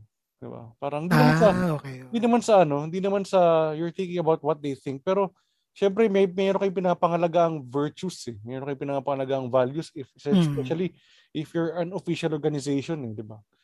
Pero yun nga rin, sa barkada, yun nga rin. Saka hindi rin maintindihan ng ibang tao. Mm. Mm, anyway, ayun, yun lang. Ano yung rule, ano lang, splok ko lang. So, ayun. Ah, yung pala yung, so yun, doon pala nag-lead. No, kaya ka pala, kaya pala nag-iba ka rin ng field, no, sa trabaho mo. Mm. Saka syempre, malakas yata, malaki yata ang ano dyan. I mean, tama, di ba? I mean, huwag mo na splok yung syempre yung sahod. Pero, di ba, nakaka-survive ka naman sa job mo eh. I mean, Ako surviving, I, I, I can say it's above minimum. above minimum. Mm. Hindi zero-zero. May Ah. naipon ka naman, no? May naipon ka naman. Wala. Okay na eh, okay na eh. Parang, Because, sige, sige. um, mas naipupuntar ko siya sa gamit. Kaya wala akong, wala akong cash na ipon. Like, bangko, ganun. Wala. Kasi, pinupuntar ko siya sa gamit. Yung mga, alam mo yun, yung mga, hindi ako nagkaroon dati, ngayon ko nabibili. Kanyari, gitara, di ba? Parang, nakatapos ako ng college, ang gitara ko isa lang. So, nung nagkaroon ako ng chance na makabili ng gitara, di, sinunod-sunod ko siya. Tama naman. Actually, ano, money is for spending and investing. Yung ganda, oh. Di ba? Oo. Mo- money is for spending and investing at the same time. I mean, Mm. hindi naman yan display eh. Kung may kailangan Ah. kang bilhin, yan, parang daya mo bilhin Gundam sa likod eh. Hmm, ayan, yung pa isa. Di ba? Although I don't really call them investment. Luho kasi yata yun, di ba? Luho lang yun eh. Luho lang yun. Kaya naman ako napala dyan talaga. Enjoyment lang. Actually, ito ako rin. Kaya ano eh, kaya I mean, matagal din naman, matagal din ako bago bumili ng ano ng gamit. Actually, itong laptop ko, investment ko to pre. Mm. Three months ko, three months akong Skyflix ang kinakain ko, mabili ko lang itong laptop ko cash. Seryoso. Na, de, just, uh, exaggeration, exaggeration. But uh, for me kasi ito, ano lang, review. Uh, I've experienced kasi, yun nga, Windows and Mac. And uh, ako for me, good investment ang Macintosh Mm. Apple kasi napaka ito lalo na yung M1 chip na ni-review ko sa aking isang episode. Magan ano, bago kasi tong chip eh. Uh, di- different siya from Intel. Mm. Eh, yung consumption niya ng chip, yung M1 is like a consumption sa telepono. Very Diba? minimal. Hindi very minimal. Actually, running lang ako kahit actually 40% yung kanina yung battery ko pwede ko nga hindi i-charge eh. Pero Mm. ayoko na maputol tong episode natin. Sayang eh. Ang ganda ng usapan natin. Diba? Sayang, sayang. Actually, I think you're breaking record the record of Earl. Kasi we started 8 oh, 7.45. magta-10 no? Pare, Oo, magte-10 mga na. Congratulations. Oo, Happy oo. New Year sa'yo. Uy, Words of Yun. wisdom na tayo. oh. Patapusin na natin. Hindi, joke lang. Hindi, joke lang. Hindi, actually gusto ko kitang kausapin. Actually gusto ko pa kitang kausapin after nito. ah, Pero may mga things kasi na hindi po na ano eh, na hindi good for recording. Pero yun, so um doon ba doon ba sa doon nga yun sa takbo ng buhay mo, ang dami ang dami mo palang ang dami mo palang ano, ang dami mo palang nangyari sa buhay mo. Pwede kang ano eh, pwede palang isa pelikula tong buhay mo. Eh. o pwede rin kay Mel Chanko kasi since di mo hindi walang prank, wala pang prangkisa sa ABS, doon ka muna sa kabila, yung magpakailanman. Pwede rin. Pare, sinong gusto mong gumanap na artista? sa buhay mo pare. Yan, yan ang tanong, yan ang tanong ko sa iyo. tangin na medyo ano yun ah. Um, Tayo na medyo ano. Teka, Talagang ano, tuloy mo, tuloy mo. Tayo na medyo ano yun. ano? Anong description mo? medyo mahirap yun. Um, mahirap. Kala ko, Medyo mahirap. medyo gago ka. Parang kala ko yung sabihin mo. Hindi, hindi. Medyo mahirap ka, yung ha? ano, si- mo. Oh, May anyway, artistang gaganap sa akin, syempre, Jake Cuenca, yung long hair na Jake Cuenca. Ganyan, charot. Yes. Ayan, si, habang ano, nag- Sige, sige. ah, Daniel Padilla. Tsaka lang, hindi, hindi. Pare long hair. Hindi, okay lang. Hindi, hindi ako, hindi dahil sa ano, ah. hindi ah. Hindi, okay lang. Okay lang mga Si, ano, James Reid. Yan, yan, pwede ganyan. Hindi, kaya ako, kaya ako tumututol kay Daniel Padilla. Hindi sa hater ako ni Daniel, pero iba kasi yung facial, ano niya eh, architecture niya sa iyo eh. James Reid, pare, malapit lang eh. Hindi, sa kaiba yung tsura ni Daniel Padilla. James Reid eh. ang puta. Oo, pare, James Reid, pare. Grabe kayo. Gra- grabe tumawa itong mga tao na to. Pili ko, grabe, okay ganyan. Huwag niyo man binabastos yung guest ko. Putsang ina naman. oh. Bawal magbura, tangina naman. oh. Pero ang hirap isipin nun, no, kung artista na ano, gaganap sa hmm, Ah, akong wait. maisip. Inisip ko si ano rin eh. Ah, siguro kung ano, kunyari pumayat ka na, Pepe Herrera, pwede rin pare. Oh, galing, mm, galing umawit yun. Alam mo ano eh, nasu, nasuppress siya as, buti nga umalis siya sa ang probinsyano. Kasi Mm. for me, ano ah, sorry to, sorry for ano. Yes, sumikat si Pepe Herrera, pero ayoko siya makahon bilang sidekick ni Cardo. Ah, Tama lang yung exit niya sa probinsyano. Kasi Mm. maraming opportunity sa kanya eh, outside. And knowing him and see look uh, what ano ba sinabi ko watching him sing isa YouTube pare ang galing. Nat Mm. nasapawan nga niya nung ano eh yung kumakanta sila nung kay Vong Navarro yung Don Romantico. mm. Medyo nasapawan niya dun si Coco kasi ang galing niya kumanta eh buong buo yung hindi mo to matitikman. Sobrang sobrang buo eh, galing eh. Ah, talaga. Yan. Alam mo ba, Oh. may kaibigan ako na indie film director. May project kaming gustong gawin. Pero baka, hindi ko lang kung matutuloy pa namin after pandemic. Pero yung isa sa naisip namin na ano, sobrang specific nung naisip namin na na yung lead male is si ano, si Okay. Pepe Herrera. Oh. Parang siya lang yung nakikita namin nagaganap doon sa ginagawa naming ano, story. Actually, Nice. dalawa. Yung isa pa, si Nico Manalo. Yes, napanood ko si Nico Manalo. Yung sa Yun. ano, yung ano siya eh, yung kasama doon si Alex Medina. Ay, mahabang title yun eh. Sa huling araw ng buwan, huling araw ng buwan. Ah, parang oo, oo. love story. parang- Parang, love story yun eh. Oo. Mm. Yun, ano naisip namin, parang mag-tandem silang dalawa. Parang ang ganda nung character nila Actually, oo. Magandang casting yun. Nico Manalo sa kasi So, si Pepe Herrera. Yan. sana walang gumaya. Hindi, Eh, ano, pare, basta yun yung naisip namin character kasi, parang bagay sa kanilang dalawa. Dahil ganito, wag mong, wag mong sabihin masyado yung plot. Kokopyahin yan eh. Kumbaga, sige, pwedeng kunin si Pepe Herrera sa kasi Nico Manalo sa ibang pelikula. Pero wag mo na ispluk yung plot. Ah, ano yung Kasi sa story? inyo na yun. Eh, oh. Ano na to? Ah, post-recording pre, share mo sa akin. Post-recording. Sa PRS tayo. Ah, Sige, sige. siguro wala na ako itatanong pero ayun yun nga Ah, nasabi mo na yung ano eh nasabi mo na yung comedy talagang magandang influences mo ha Gary Leasing eh ganito Hmm. balik tayo sa comedy maliban kay Gary Leasing sino ang influences mo sa local Mm. Jose Manalo, okay parang gan- ang galing niyang solo, solo oo act. oo true Pero 'di ba, a- alam mo yung kung alam mo yung pag nag-tandem sila ni ni Wally Bayola, oo kaya niyang mag-stand alone eh. Na may sarili siyang act. actually siya lang. honestly, honestly pare honestly Na, napanood ko na siya ng solo na ano ng stand-up hindi special pero nag-show siya. Ang ganda. Tayo na sa kanya ko narinig yung sabihin ko ba? Pag na, mamaya mamaya explain mo ah, mamaya. sige, mamaya na lang. May joke siya, natawa ako ng tao. eh. Sobrang mo, absurd kasi. basta ang reason mo is ano reason mo is ma- marunong siya mag-stand out marunong siya magdala Oo. And, Napanood ko pre yung ano sorry for cutting you off. Napanood ko yung gines niya si Vice sa kasi Ryan Bang sa ah, Down. oo. Pare, Tinawag niya. ang ina kahit kahit kahit nga si Vice eh nasa ano niya na, na stand out siya kay Vice eh. Hmm. 'Di ba? Yun, yun Oo. lang. Anyway, sige. Si Eric Nicolas, napanood ko na rin siya ng ano, solo act. Okay. Oo, hindi ko pa napanood yun. Eh sige, bakit? Bakit si Eric Nicolas? Wala, mag- maganda rin siya eh. Magaling din yung ano niya, eh. magaling, maganda rin yung set niya. Um, sobrang, 'di ba sa ano, sa napapanood natin siya usually sa sa ano ba siya? Wawawi ba siya dati? Or ano? Dati noon, si Eric Nicolas, ano, napanood ko siya, I Can See Your Voice. Saan Sumali- ka camera-camera siya before, di ba? Floor director ba? Ha? Siya ba yun sa Wawawi? Hindi ba si ano yun? Hindi ba yun si Mel Feliciano? Alam mo na pagkakamalang. Hindi. Huwag ka mukha sila. Diba? Diba? Akala ko ako lang. Pero meron, Diba? meron, alam ko, yun ang natatanda ko sa kanya. Pero nung nag, yung napanood ko siya ng live, takin ang galing, ganda ng mga jokes niya. Panalo din. Si Eric Nicolas ba yung ano? Ah, oo, kuman pare, ano eh. Ang galing niyang ginaya niya si Willie Revilla Miss I Can See Your Voice eh. Ah, talaga? Hindi, hindi ko napanood. Panoorin mo sa YouTube 'yon, panoorin mo sa YouTube. Sumali Ah, siya doon. Doon ko siya doon ko siya na-discover. Tapos sabi ko, nakita ko siya sa probinsyano. Sabi ko, Eric Nicolas. Eric Nicolas. Sabi ko, saan ko nakita ng taong to? Ah, I can see your voice. Hmm. Ayun, ayun, ayun. Oh. Sa kinuha siya ni, Ka- ni Coco Martin sa ang probinsyano. Okay, sige, next.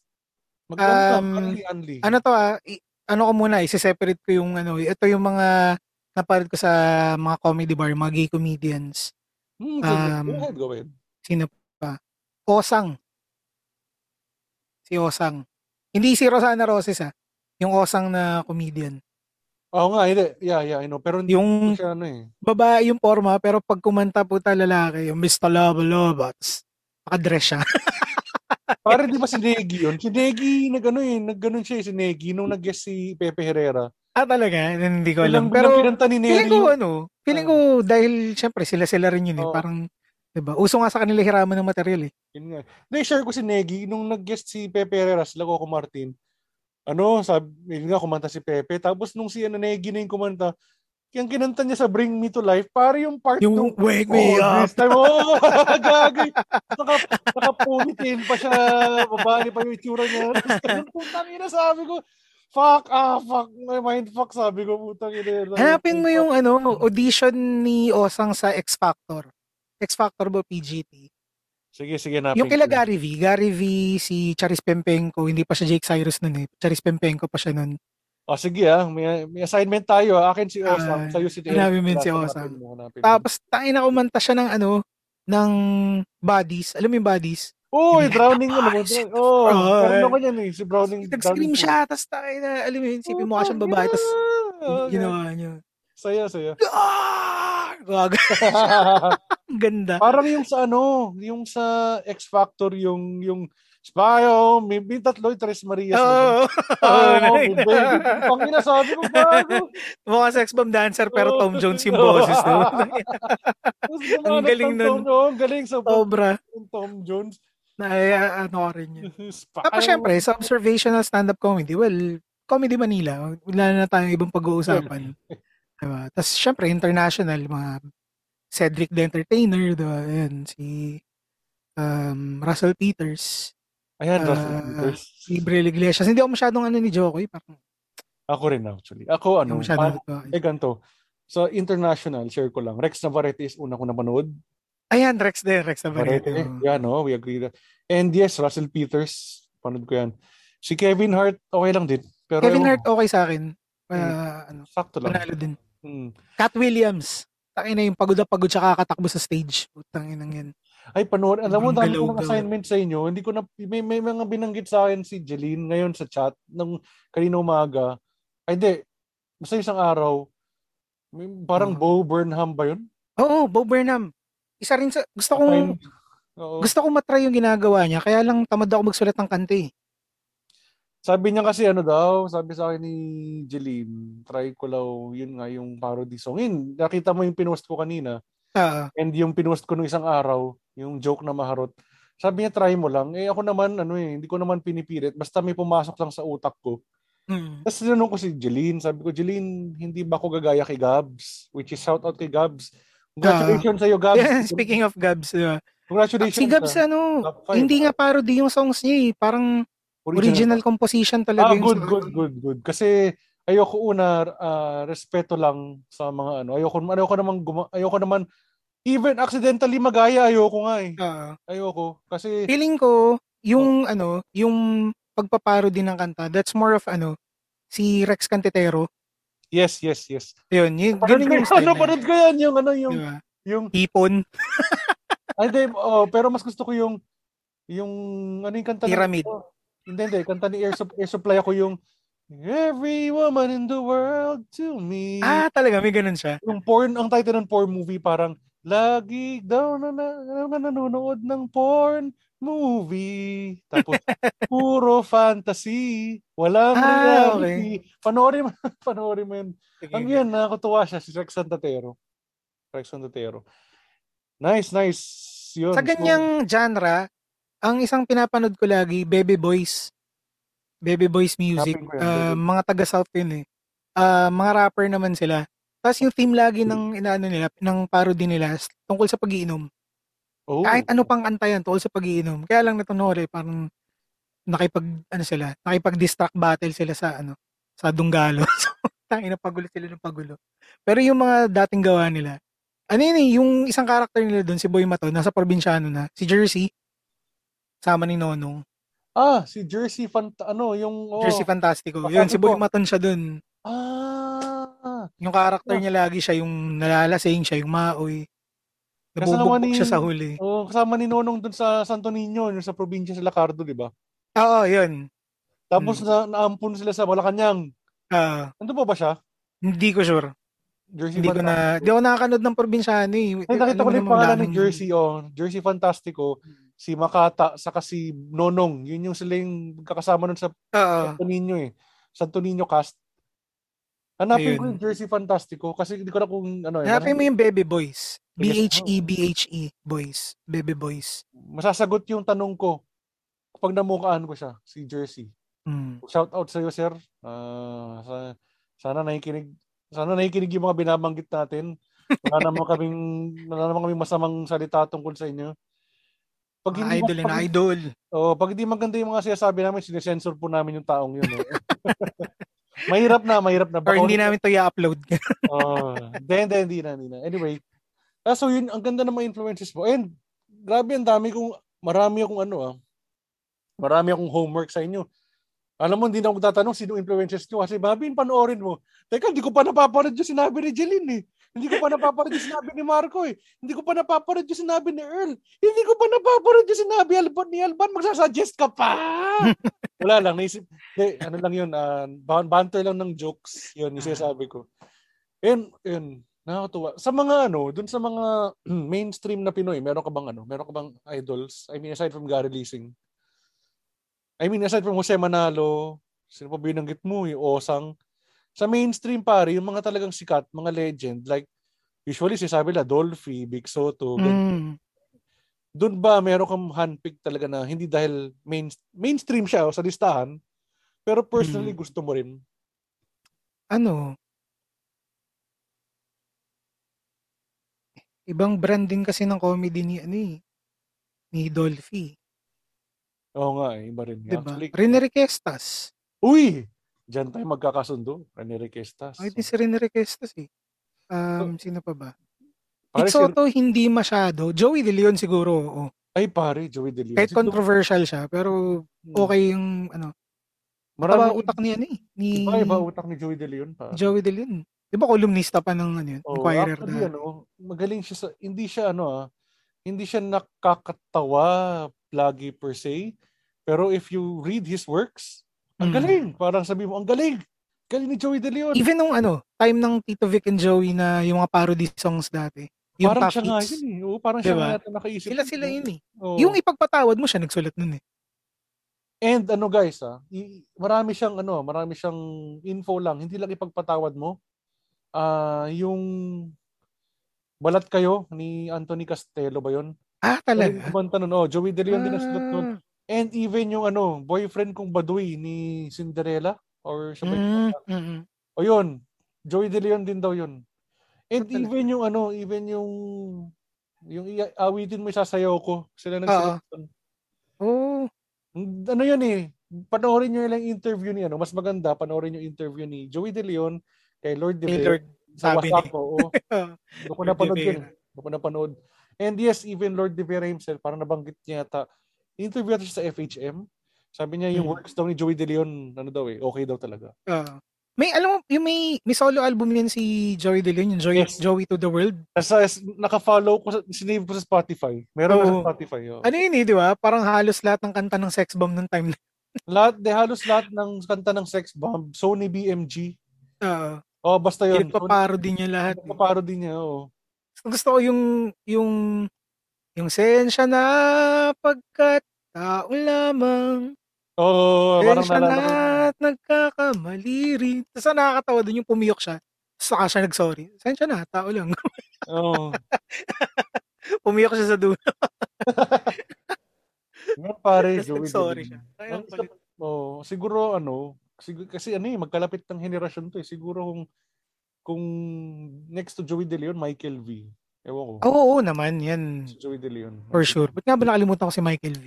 Okay Michael lang. V, on bo, ano eh, multi, multi-talented din kasi siya eh. Hindi lang siya basta comedian, writer. Ano pa siya? Um, tawag dito, rapper din siya. Yes, Diba? nagsimula siya Ah, sa ano rapping. Hindi nga na siya marunong mag-gitara, pero tumutugtog siya, nagki-keyboard, keyboard Matug siya. siya ng keyboard, pare. Ang galing. Tapos So, ano, nagki-keyboard siya. oh, Hindi lang siya nagkikitara. alam mo yung gago yung ginawa niya sa ano eh. Hindi man gago, nakakatawa yung anniversary sa Bubblegum. Sabi niya, nag, nag-saxophone siya. Ah, Alam mo to, alam mo to, baka alam mo to. hindi, hindi. Sige, sige, tuloy mo. Saxophone siya. Alam niyo po mga kaibigan, wala pong ano, sabi niya, wala di- dingid sa na ano, dingid sa pagkakaalam niyo. Ako po rin ay tumutugtog ng saxophone. And yes, this song is entitled Silhouette by Kenny G. Eh di ganun siya. Eh di pwesto siyang ganyan. Ne, ne. Hindi, hindi, hindi. Pag, pag ganun, sabi niya, Silhouette. Tapos kinanta niya yung kinanta niya yung Silhouette. Tapos sabi nung pianista, ganun. Yung maestro niyang kinukoach niya, hindi, magturong, mag-trumpet ka, mag, mag-saxophone ka. Tapos kinanta niya, nag-walk out kunyari yung pianista. Hindi ko ma-imagine paano niya kinanta yun. Wala namang lyrics yun eh, diba? Ginawa Yung niya word ng lang na lyrics, silhouette. pare. Ganun siya kagaling. Ginawa niya ng lyrics. Tapos yun yung parody. Parang, oo, magsasaxophone ako, pero hindi yun yung gagawin ko. Oo, bigla sabi niya, Ne, ne, ne, ne. Ginawa niya ng lyrics, pare. Ang galing ang puta. Ang galing, ang galing. Naalala ko yun eh, yung ano, yung, yung, yung intro pa niya, as in, ginawa niyang saxophone yung ano, kinover niya yung bakit ngayon ka lang. Tapos in-explain niya, hindi ningit sa nakakalaman ng ka, kalaman ng karamihan, ling, ah, ako po ay nagka-saxophone, kaya ito po, ang classic ni Kenny G. Tapos kinanta niya, hindi niya sinaxophone, kinanta niya. Ginawa niya ng lyrics, parang, Ang ang galing. eh. Sabi ko, natawa, natawa ako, tapos sabi ko, ang galing, ang galing, di ba? Ayun, si ano pare, si Rene Requestas, ewan ko, since nabanggit mo siya, nabanggit ko to kay Earl, ah gusto kong ulit-ulitin. Ano siya eh, magaling siya mag-improve. Mm, Wala siyang, wala siyang formal, hindi, di naman formal schooling. Nag, kasama siya sa teatro daw eh, sabi. Mm, Pero ang galing siya mag-improve. Magaling Oo. siya mag-improve ng ano. Parang siya yung walang ano eh, improve na walang forming, formal schooling pero ang galing. mm. Mga matabalan tag talaga yung utak niya. Creative lang din talaga siya. Oo. Sobrang nakakatawa lang talaga yung hirit niya. Yung- May mga ganun naman tao. So, Pa- Paborito ko yung ano eh, paborito ko yung Nakakaingit. Oo, yung lagi siya nagbe-break ng fourth wall, yung wall between audience saka performers. Lagi sinasabi yung, oh, ah, sabi ni Direk, di kita halikan, o kaya, asan ba si Dida? Tapos nasa ospital eh. Ah, nabanggit na sa akin ng producer yun eh. Pero saan ospital? Utang yan, galing, galing. sila lang gumagawa ng ganun dati. Oh, I mean, grabe. Tsaka yung pagpaparody nila ng action action movies. Yes, Nagawa nilang yes. comedy. Oh, Ay, ang oh. galing. Yung Long Ranger sa yung Tonton saka yung ano, Little and Big Weapon, yung parody ng Lethal Weapon ni Mel Gibson. Grabe. Ah, Oo. Dito Dida. Yan, no, Pido Dida. Pero alam ko Pido Dida parang 'di ba based based ba sa ano yun, sa soft drinks? Hindi. 'Di ba Pido something yun eh, Pido pangalan- Dido. Oo. Pido Dido ng 7-Up. Oo, 'di ba? Doon niya Pero- Hindi ko sure kung... Or baka ginawa ng comic strip sa ano, sa Jaryo. di ba? Parang ganun eh. Hindi, Oo, oh, hindi ko na maano. Anyway, oo.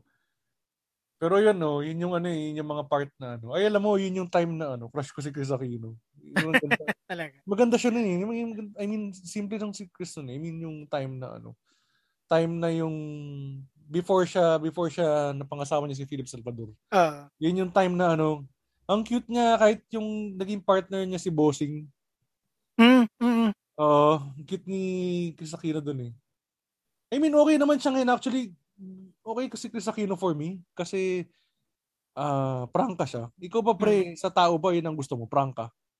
Prangka pero Oo. hindi taklesa. Hindi bastos. Oh, yung kayang i-convey yung feelings niya. eh. Hindi Yes. yung oo. ayoko nung ano, ayoko ng taong yung gusto mo hulaan ko pa kung anong nararamdaman mo. Oo, kasi di naman kami, Kahit ang ganun, magsabi ka namin, kung oh, anong nararamdaman namin mo. nanay si Madam Auring para hulaan yung ano nyo. Totoo. Kung gusto nyo feelings. Tangina. Parang babae lang pwede kong i-consider na ganun.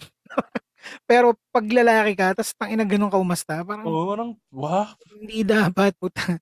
Lalaki tayo, Talaga, so sa, pinag-uusapan natin yan. so sa babae, ano, forgivable pa sa yan. Ako hindi. Oo, Ako, parang normal sa babae yung ganun eh. mm, Sa akin okay lang. Parang Okay, sige, nature sige. na nila yun. sige, Walang, tatanggapin ko na rin. Mm-mm. sa Kung lalaki hindi. Tayo Oo. lalaki tayo eh. We talk Oo. about shit. Yeah. Mas madaldal nga daw lalaki sa babae. I mean, Mm. Kasi Alam mo ba, pag ang lalaki nagchismisan, madalas totoo. Actually, eh, nagpa-fact check kami. Mas malala ang ano eh, Malala. chismisan ng lalaki kaysa sa mga kasi- babae. Kasi totoo eh. Hindi yung, hindi make believe eh. Pare, may ano eh. Kumbaga, tangina may, tawag dito? May fact, merong ano eh, may pruweba eh. Mm, walang halong emotions yung sa lalaki eh. Parang, Mm.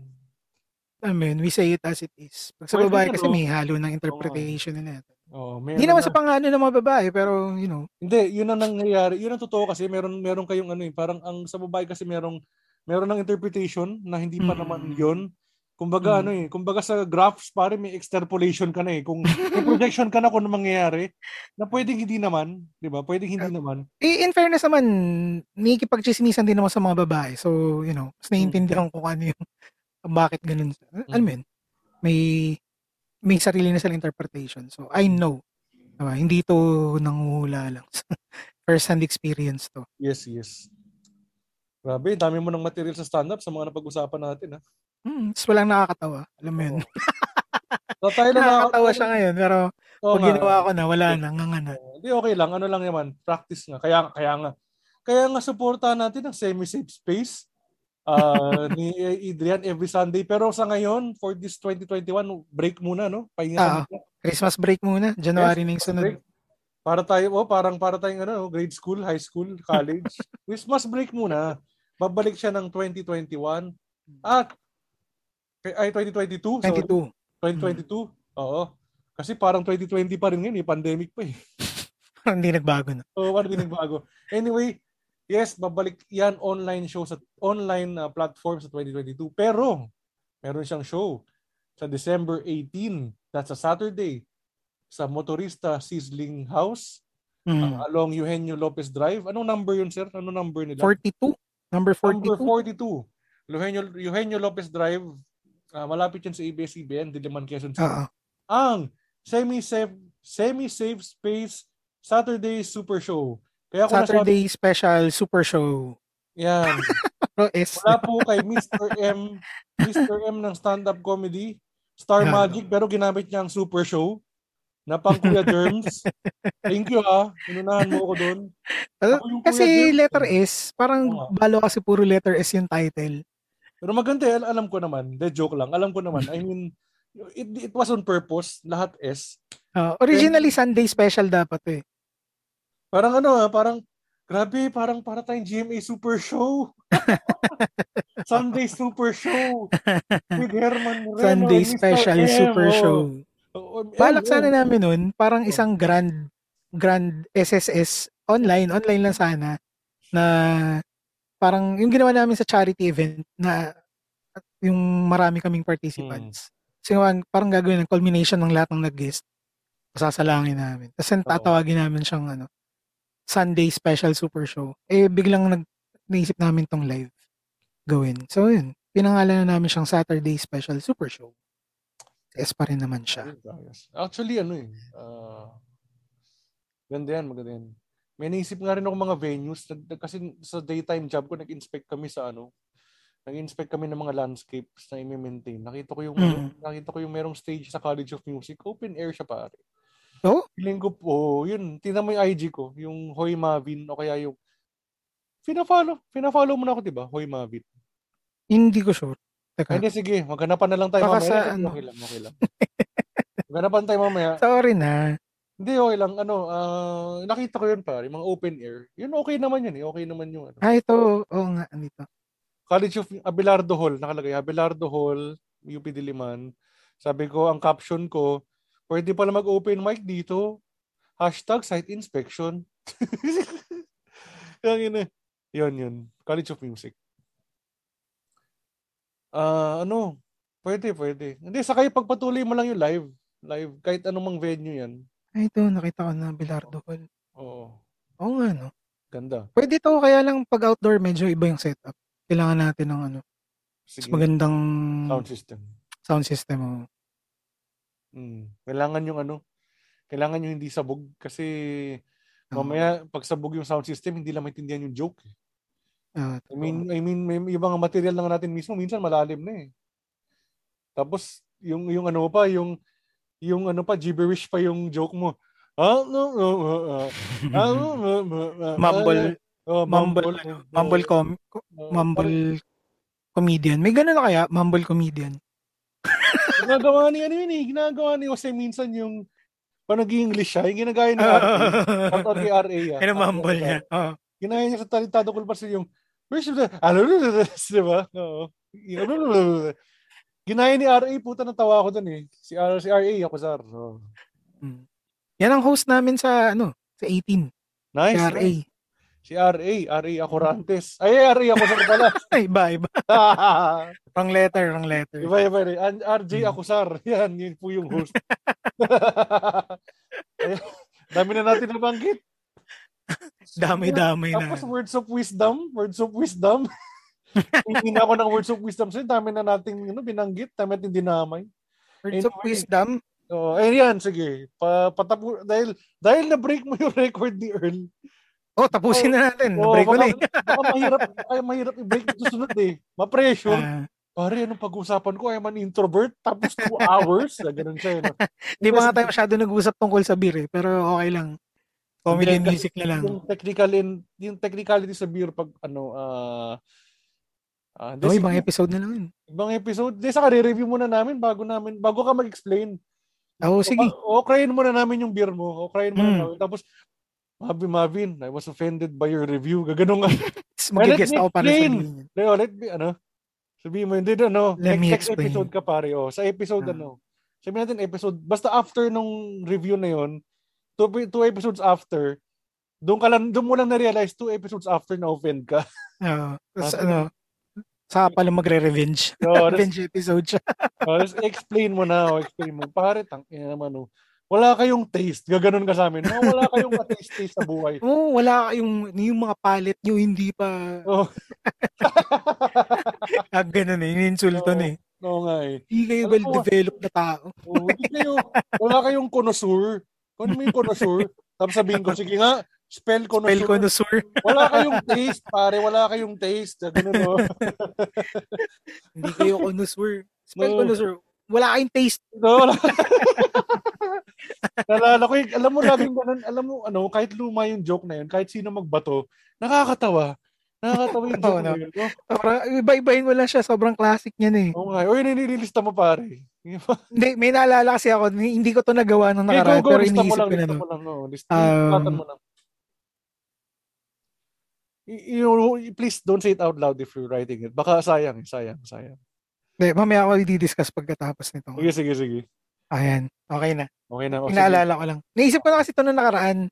Tapos nakalimutan ko isulat. Hindi ko nagawa ng SDB. Sige, sige, So, sunod mo, sunod mo. Ako, Okay na. ako Ano yung, lang ano, reminder word lang ginawa ko. Sige, sige. Yung pinost ko kanina na parody song, yun ang kakantahin ko sa SDB. Yun lang. Mm. Tapos, tapos, pakikilala ko si ano, pakikilala ko si Marvin sa boses ni Pinoy. Pinoys. Continue ko si Pinoys, pare. Hindi, para lang ano, para lang, yung spelling ko nung Pinoys, alam mo yung noise, di ba? Ah, N-O-I-C-E, Pinoys. ah, Yan. So anyway, yan, yan. So, okay. So alam mo sa, sa dami ng napag, pinagkaabalahan mo sa buhay and ngayon ah, I mean from childhood, from memorizing Gary Leasing's jokes, from being a jack of all trades since high school until now, you've, I think you're leaving your, ano, you're leaving your jack of all trades. um, ano ang masasabi mo? Not necessarily quotable quotes or words of wisdom, but what are your realizations in terms of pursuing your passion, what you do, versus doing what you need for survival? Mm. Para mas para ma-fuel mo yung passion mo, syempre you need survival. Mm. Ah, anong masasabi Totoo. mo, message mo sa kanila? Ito, medyo seryoso lang tayo, guys. Um, Oo. for me, um, find find the balance between um, earning money and enjoying life. Yun. Parang, kasi you can't enjoy life kung wala kang pera eh. Hindi totoo na money can't buy happiness. eh. Oo. Sige, it can't buy happiness, pero makakabili kang alak, di ba? Ah, Mm. you know, Tama, tama. Di ba?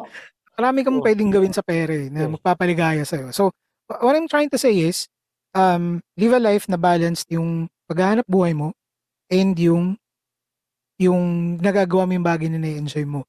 Um, sabi nila, okay daw kung mapagsasama mo siya na kumikita ka sa bagay na gusto mo. Pero para sa akin, ayokong gawin yun kasi ang ending nun is parang ayoko ma-burnout dun sa bagay na na-enjoy ko. Mm. Kasi baka um- dumating sa point na nagiging trabaho ko na siya. Oo. 'di ba? I think narinig ko to ka sa, sa Cool Pals ata. Kaya ayoko siyang pagsamahin. So, gusto ko pa rin yung personal life ko. I mean, yung, yung work life ko na kumikita ako enough to support yung hobbies ko. Yes. Oh, 'di ba? And, meron din akong hobby. Ito, tinuro sa akin to ng tropa ko. Maghanap ka ng hobby mo na pagkakakitaan mo to support your other hobbies. Yes, yes. 'di ba? So, para sa akin, yung pagbubrew ng beer, yun yung hobby ko na kumikita. Mm mm Tapos, pang support ko siya dun sa ibang bagay na gusto ko tulad ng pagko-comedy, Yes. pagbabanda. Kasi wala akong kita sa mga yan, for sure. Diba? Dahil hindi naman ako professional comedian, hindi rin ako professional musician. Pero na-enjoy ko siya. Mm. Diba? So, anong kinag pinagagastosan ko doon? Siyempre, gamit. Diba? Mag-invest ako sa sa instruments, magandang mic, diba? magandang sound card, magandang kung ano-ano, magandang pailaw, ganun. Mm. So, meron ka dapat panggastos. Diba? Mm.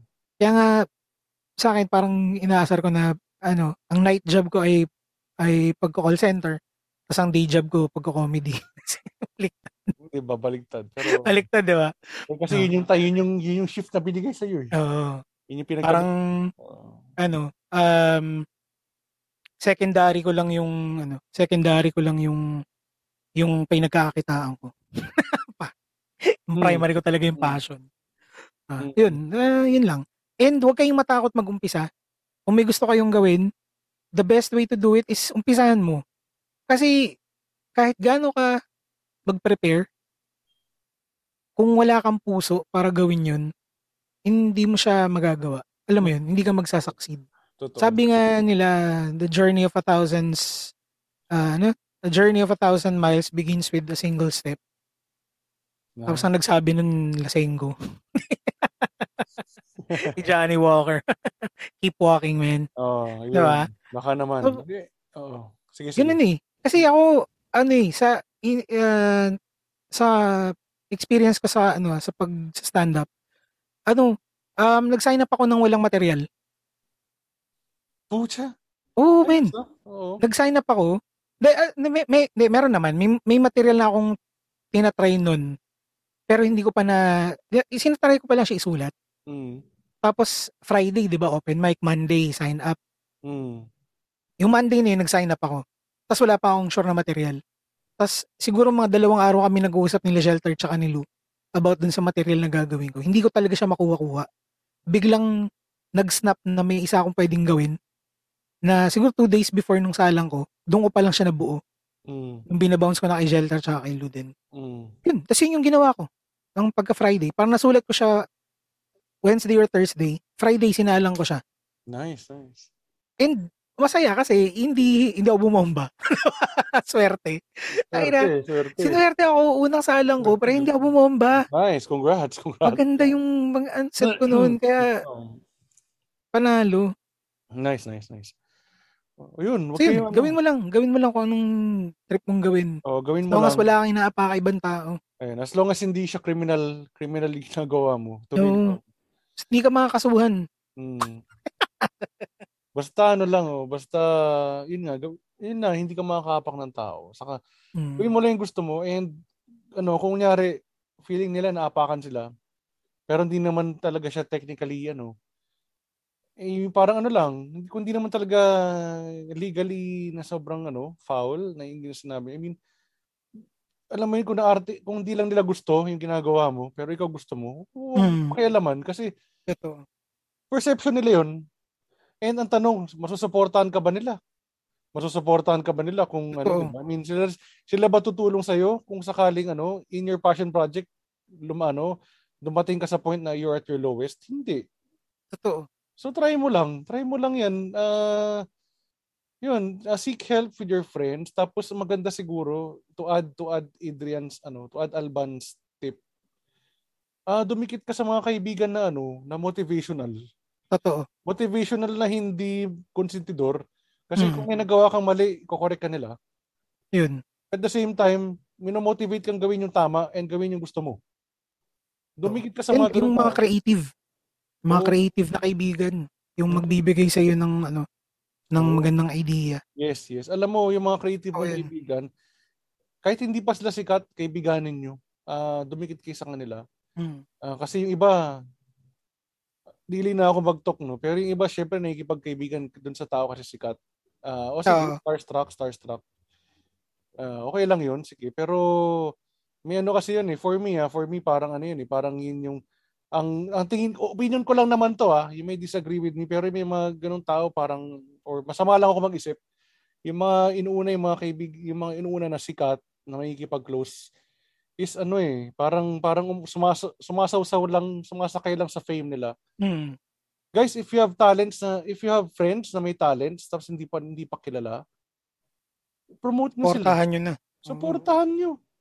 Kasi doon lalabas yung mga tunay na kaibigan eh. Kasi malay mo ano, eh, kaya alam mo naintindihan ko ibang sikat, but hindi sila reluctant sila makipagkaibigan sa iba. Hindi po Kasi sila ganun din. hindi po sa suplado, hindi po sa suplado kasi they have this tendency na malay mo kaibigan kaibiganin mo lang kasi sikat ako. Ah, Ah, yung may baka lang baka lang nakiki-ride on ka lang.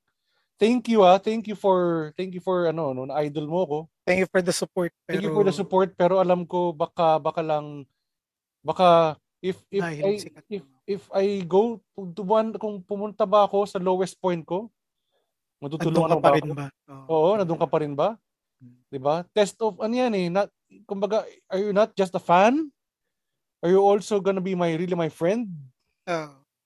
yan ang ano, litmus test ng friendship. Yes, that's a litmus test of friendship pag naghirap ka. Totoo, totoo yan, Alban. Totoo yan. Sino yung kasama mong ano, Mm. sabi nga ng mga rapper, di ba? Dami na, dami ko nang narinig sa ano, eh, na rapper nagsabi nito eh, yung mga Mm. kung kasama kita sa paghihirap, kasama rin kita sa ano, celebration. Sorry, Parang oh. ganun. Alam mo ba, ah yun, at the same time, ah, hindi lang financial na lagpak. What if some, what if your friend made the false move? No, one, what, what if your friend made one false move Mm. na he took, he, he just took a risk? Although, syempre, mali pa rin. Pero ano, siguro, ano eh, ang tao kasi dynamic. Minsan, may mga actions tayo na hindi talaga natin makokontrol Mm. minsan dahil na, na, na lord ng emotions. Uh, but I'm not I'm not justifying that. I'm not justifying his wrongdoing. I'm just saying na he should be corrected, but he Hmm. should not be cancelled. Give them a chance. Give them a chance to improve. Kung kung totoo ka bang kaibigan, ah, 'di ba? I mean, Naniniwala ka ba na ano, yung pagbe-burn ng bridges? Na hindi ko naniniwala sa pag-burn ng bridges. Oo. Hindi. Hindi ako naniniwala. Kasi, maliban lang kung utang siya na utang sa akin, hindi siya nagbabayad. Yun, pare. Yun, ang lalong hindi mo pwede burn yung bridge nun kasi maniningil ka pa. Oo nga eh. Ayaw nga, sorry, sorry. Hindi, i-burn ko yung bridge pag mangungutang siya. Ah. Pero gagawa ko ng bridge pag maniningil siya. Doon lang sa ano, doon lang sa bridge kung saan ako maniningil. Mm. Pero yung bridge na mangungutang siya, pare, sunog na. Mm. Huwag ka nang umulit. Bayaran mo muna. Babaga bayaran mo muna yung utang ko bago ka umutang ulit ha. Please lang kasi utang yan. Di ba? Anyway, sige, back going back to burning bridges, I don't believe in that. Um, Uh, I believe in ano, I believe in reconciliation. But with correction. Mm. Mali yung ginawa ko, sige, sorry. Mali ang ginawa mo sa akin. Kahit hindi ka pa mag-sorry, hindi ko pa hindi siya sabi yun, pinapatawad na kita. Kasi may pinagdadaanan tayo eh. Mm. Kanya ka tayong pinagdadaanan. Uh, hindi tayo perfecto. We're struggling to become better. But yes, we make mistakes. But in the end, we're struggling ourselves to become better. Agree. Agree naman ako dun. Kung ano yung pagkakamali mo man, Alban, uh, kung ano man yung pagkakamali natin sa isa't isa, ano man yung pagkukulang natin. So far, wala pa naman directly sa atin. Pero, Between us, ngayon na. Na tayo naging magkaibigan. Ngay- Ngayon pa nga lang eh. Alam mo, from an online, ha, from online group, no, nagkaroon ako Oo. ng mga kaibigan. And, and Oo. salamat dahil sa Cool Pals. Hashtag dahil sa Cool Pals. Supporta natin ang Cool Pals. Actually, this also inspired by Cool Pals. I mean, pwede pala mag-podcast ng totoo. hindi uptight. Pwede pala mag-podcast na ito. Nakahiga ako ngayon. Kaya ako nakahiga, hindi dahil boring kausap si Alban. I just want to make myself feel comfortable talking to him. Mm. Kasi kanina naka ano ko, nakaupo ako ng straight, tangina, di ako makaisip ng tanong sa iyo eh. Ito lang. Tapos ah ah ah, puro ako, puro ako vocal junk, yung matawag Yun nga. Yun nga. segregation, pangit, diba? Yun nga, yun nga, yun nga, ano, ano, ayan, di ba? Yun lang, na-inspire ako talaga. And na-inspire ako sa sinabi ni Alban. And tulad din na sinabi nila. Kamag, don't, take- don't be afraid to start. Kamag, ano, kamatakot magsimula. At ah, sa pagsisimulang ito, ay ang pagtatapos ng ating podcast. Pero syempre, bago matapos ang aking episode, Adrian Alban, Adrian Alchero Alban, aka Triple A. Ayan, nakailang ayan na ako. Ayan. This is your, uh, nalala ko yung post ni James eh. Ayan. Ayan. Ayan po yung host natin. Ayan. Gagawin ko kaya yun bukas sa Christmas party namin. Ah, ladies and gentlemen, ayan, kain na po tayo. Ayan, magdasal po muna tayo bago kumain. Ayan, masarap po ba yung pagkain natin? Di ba? Eh, umpisa mo na ng ano, ah, mag-shot po kayo every time na may naririnig ko yung ayan. Oh, Galing sa host. oh yun. So, ayan, ayan, ayan. Susumulat talaga silang lasingin. Ayan, Oo. ayan, ayan, ayan. ano, sila sila. Yes! The joke lang, joke lang. Anyway, yan, patapos na yung, dahil patapos na yung podcast natin, na Sir Adrian Ang- Angelo Alban, uh, this is your time to promote anything that you want to promote. You want and need to promote. The space is yours right now. Okay. Umpisahan natin sa aking kitchen brewery, ang ah, The Noble House of Alban Brewery by AAA. Ayan, still accepting orders. Um, ang aming specialty po ay ginger beer. Um, meron kaming butterfly pea flavored and hibiscus flavored ginger beer. Tapos meron din yung original blend. Um, like nyo lang po yung page, order lang kayo doon or send me a message. Um, meron din sa IG. Ayan. Ah, tapos sa March may parating kaming bagong batch ng mead. Mead is wine made from honey. Pure honey lang talaga siya. Ayun. Um, tapos ah, semi-safe space ah, every other Sunday pero wala ngayong December muna. Pahinga. Um, starting ano siya. Um, ano ba? Siyempre, Sabado de Bomba, lagi tayo nandyan. Well, hindi naman lagi, pero madalas tayo nandyan.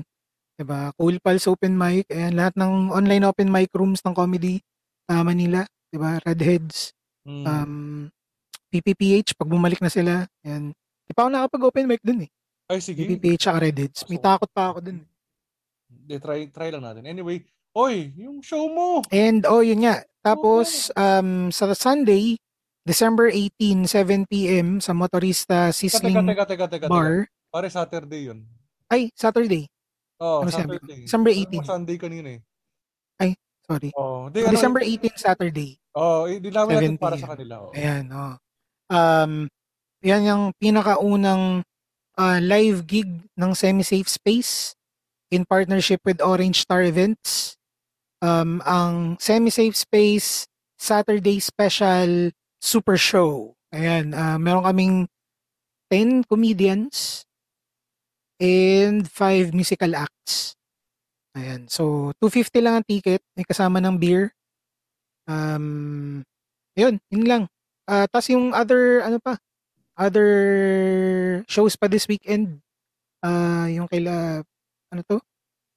Ano yung title ninyo kila seryo? Actually, Sa- yung, yung kila Sergio, uh, Friday, December 17, ah nakalimutan ko, basta stand on, basta stand-up comedy show. Wala silang title actually. sila Gold, sila Gold yun eh. Gold, sila si Gold, Roger. Herman Gacosta, sila Ser- produced by Sergio, Si Juan Paulo, si Juan Richard. Paulo, Richard Tan, si Ron Dolatre ng Ron OK, pa. Yan. na, na ngayon ay part na rin ng Cool Pals.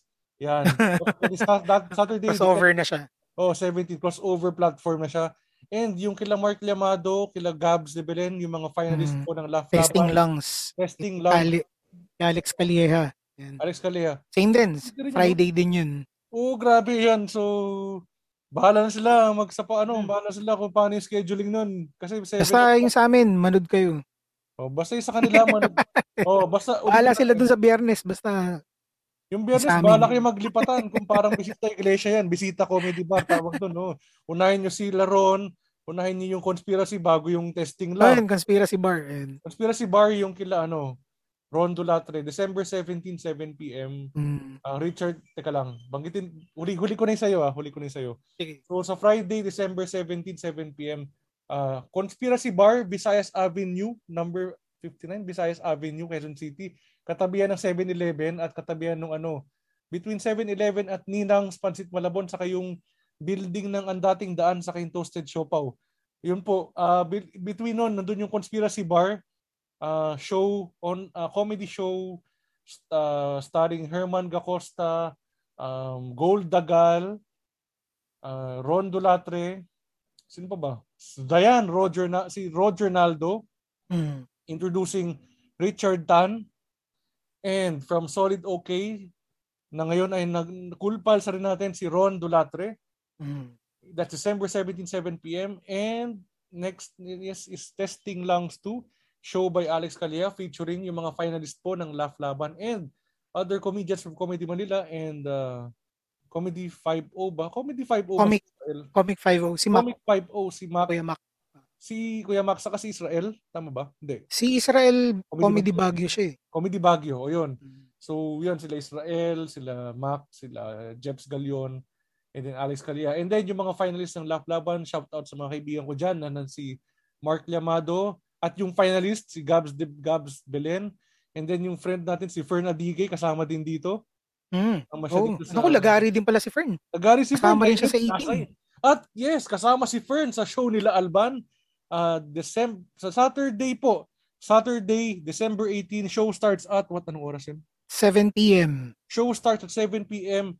sa Motorista Sizzling Bar. Tama ba? Sizzling Bar? Sizzling bar, Sizzling House. Oh, Sizzling House ata, House. Sizzling House. O basta Motorista Sizzling House o bar, ano man yan. Number 42? Ah, number 42. 42, Eugenio Lopez Drive, ah, Quezon City, malapit po sa ABS. Mas maganda kung dadaan ka galing EDSA yata eh, no? Nakita ko yung mapa eh. Oo. Um, EDSA. isang diretso lang siya eh, galing EDSA eh. Di ba, di ba diretso ka EDSA? Tapos kanan ka dun eh. Oo. Sa may ano, kung alam niyo guys, yung may gasolinahan doon, nandun yung may daanan din doon. Tapos kung alam niyo yung Pucha, di ko alam kung naabutan to ng mga mga bata ngayon, yung 680 appliances. Hindi ko alam yun. Yari, yari, Pero napapansin shop- yun dun eh. May shop yun dati, appliance store dati, it's nawala na yun. Anyway, malapit lang, pwedeng along EDSA tas kanan kayo sa papuntang Eugenio Lopez Drive. Basta i-waste nyo na lang yun, Motorista Sizzling House. Ang pangalan po ng show, uh, Semi-Safe Space Saturday Special Super Show happening on December 18, 7 p.m. Mm. That is that is a Saturday at Motorista Sizzling House, number 42, Eugenio Lopez Drive, Quezon City. Tickets cost 250 pesos Mm. with free beer With free beer. and pulutan. And free selfie. Free selfie na rin sa akin. Ah, free selfie. Pare, gusto ko pulutan, free beer and pulutan. Next time ha, next time kung mag-free beer kayo, may pulutan naman. Meron na, dalang ko ng ano. dalang ko chichirya doon. Yan, oh, galing 7-Eleven pare. Bili ka sa 7-Eleven. 7-Eleven. Ito, ah, free free pulutan, no. Tapos, Uy, na, nasa amin si ano. Si Ray Mamuwad. Ay, Sama oo. siya sa lineup. Ay, oo, ang dami nagka-crush kay Ray Mamuad. Eh. Oo. Balita ko, oo. Balita ko si ano eh. De, joke lang. Sinisplit no?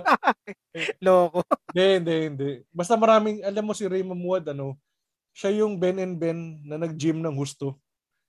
Ang mukha niya, Siya yung diba? nawawalang Ben and Ben. Oh, Ben and Ben and Ray. Yan. Ben and Ben and Ray. oh, Ray Ben. Ray Ben.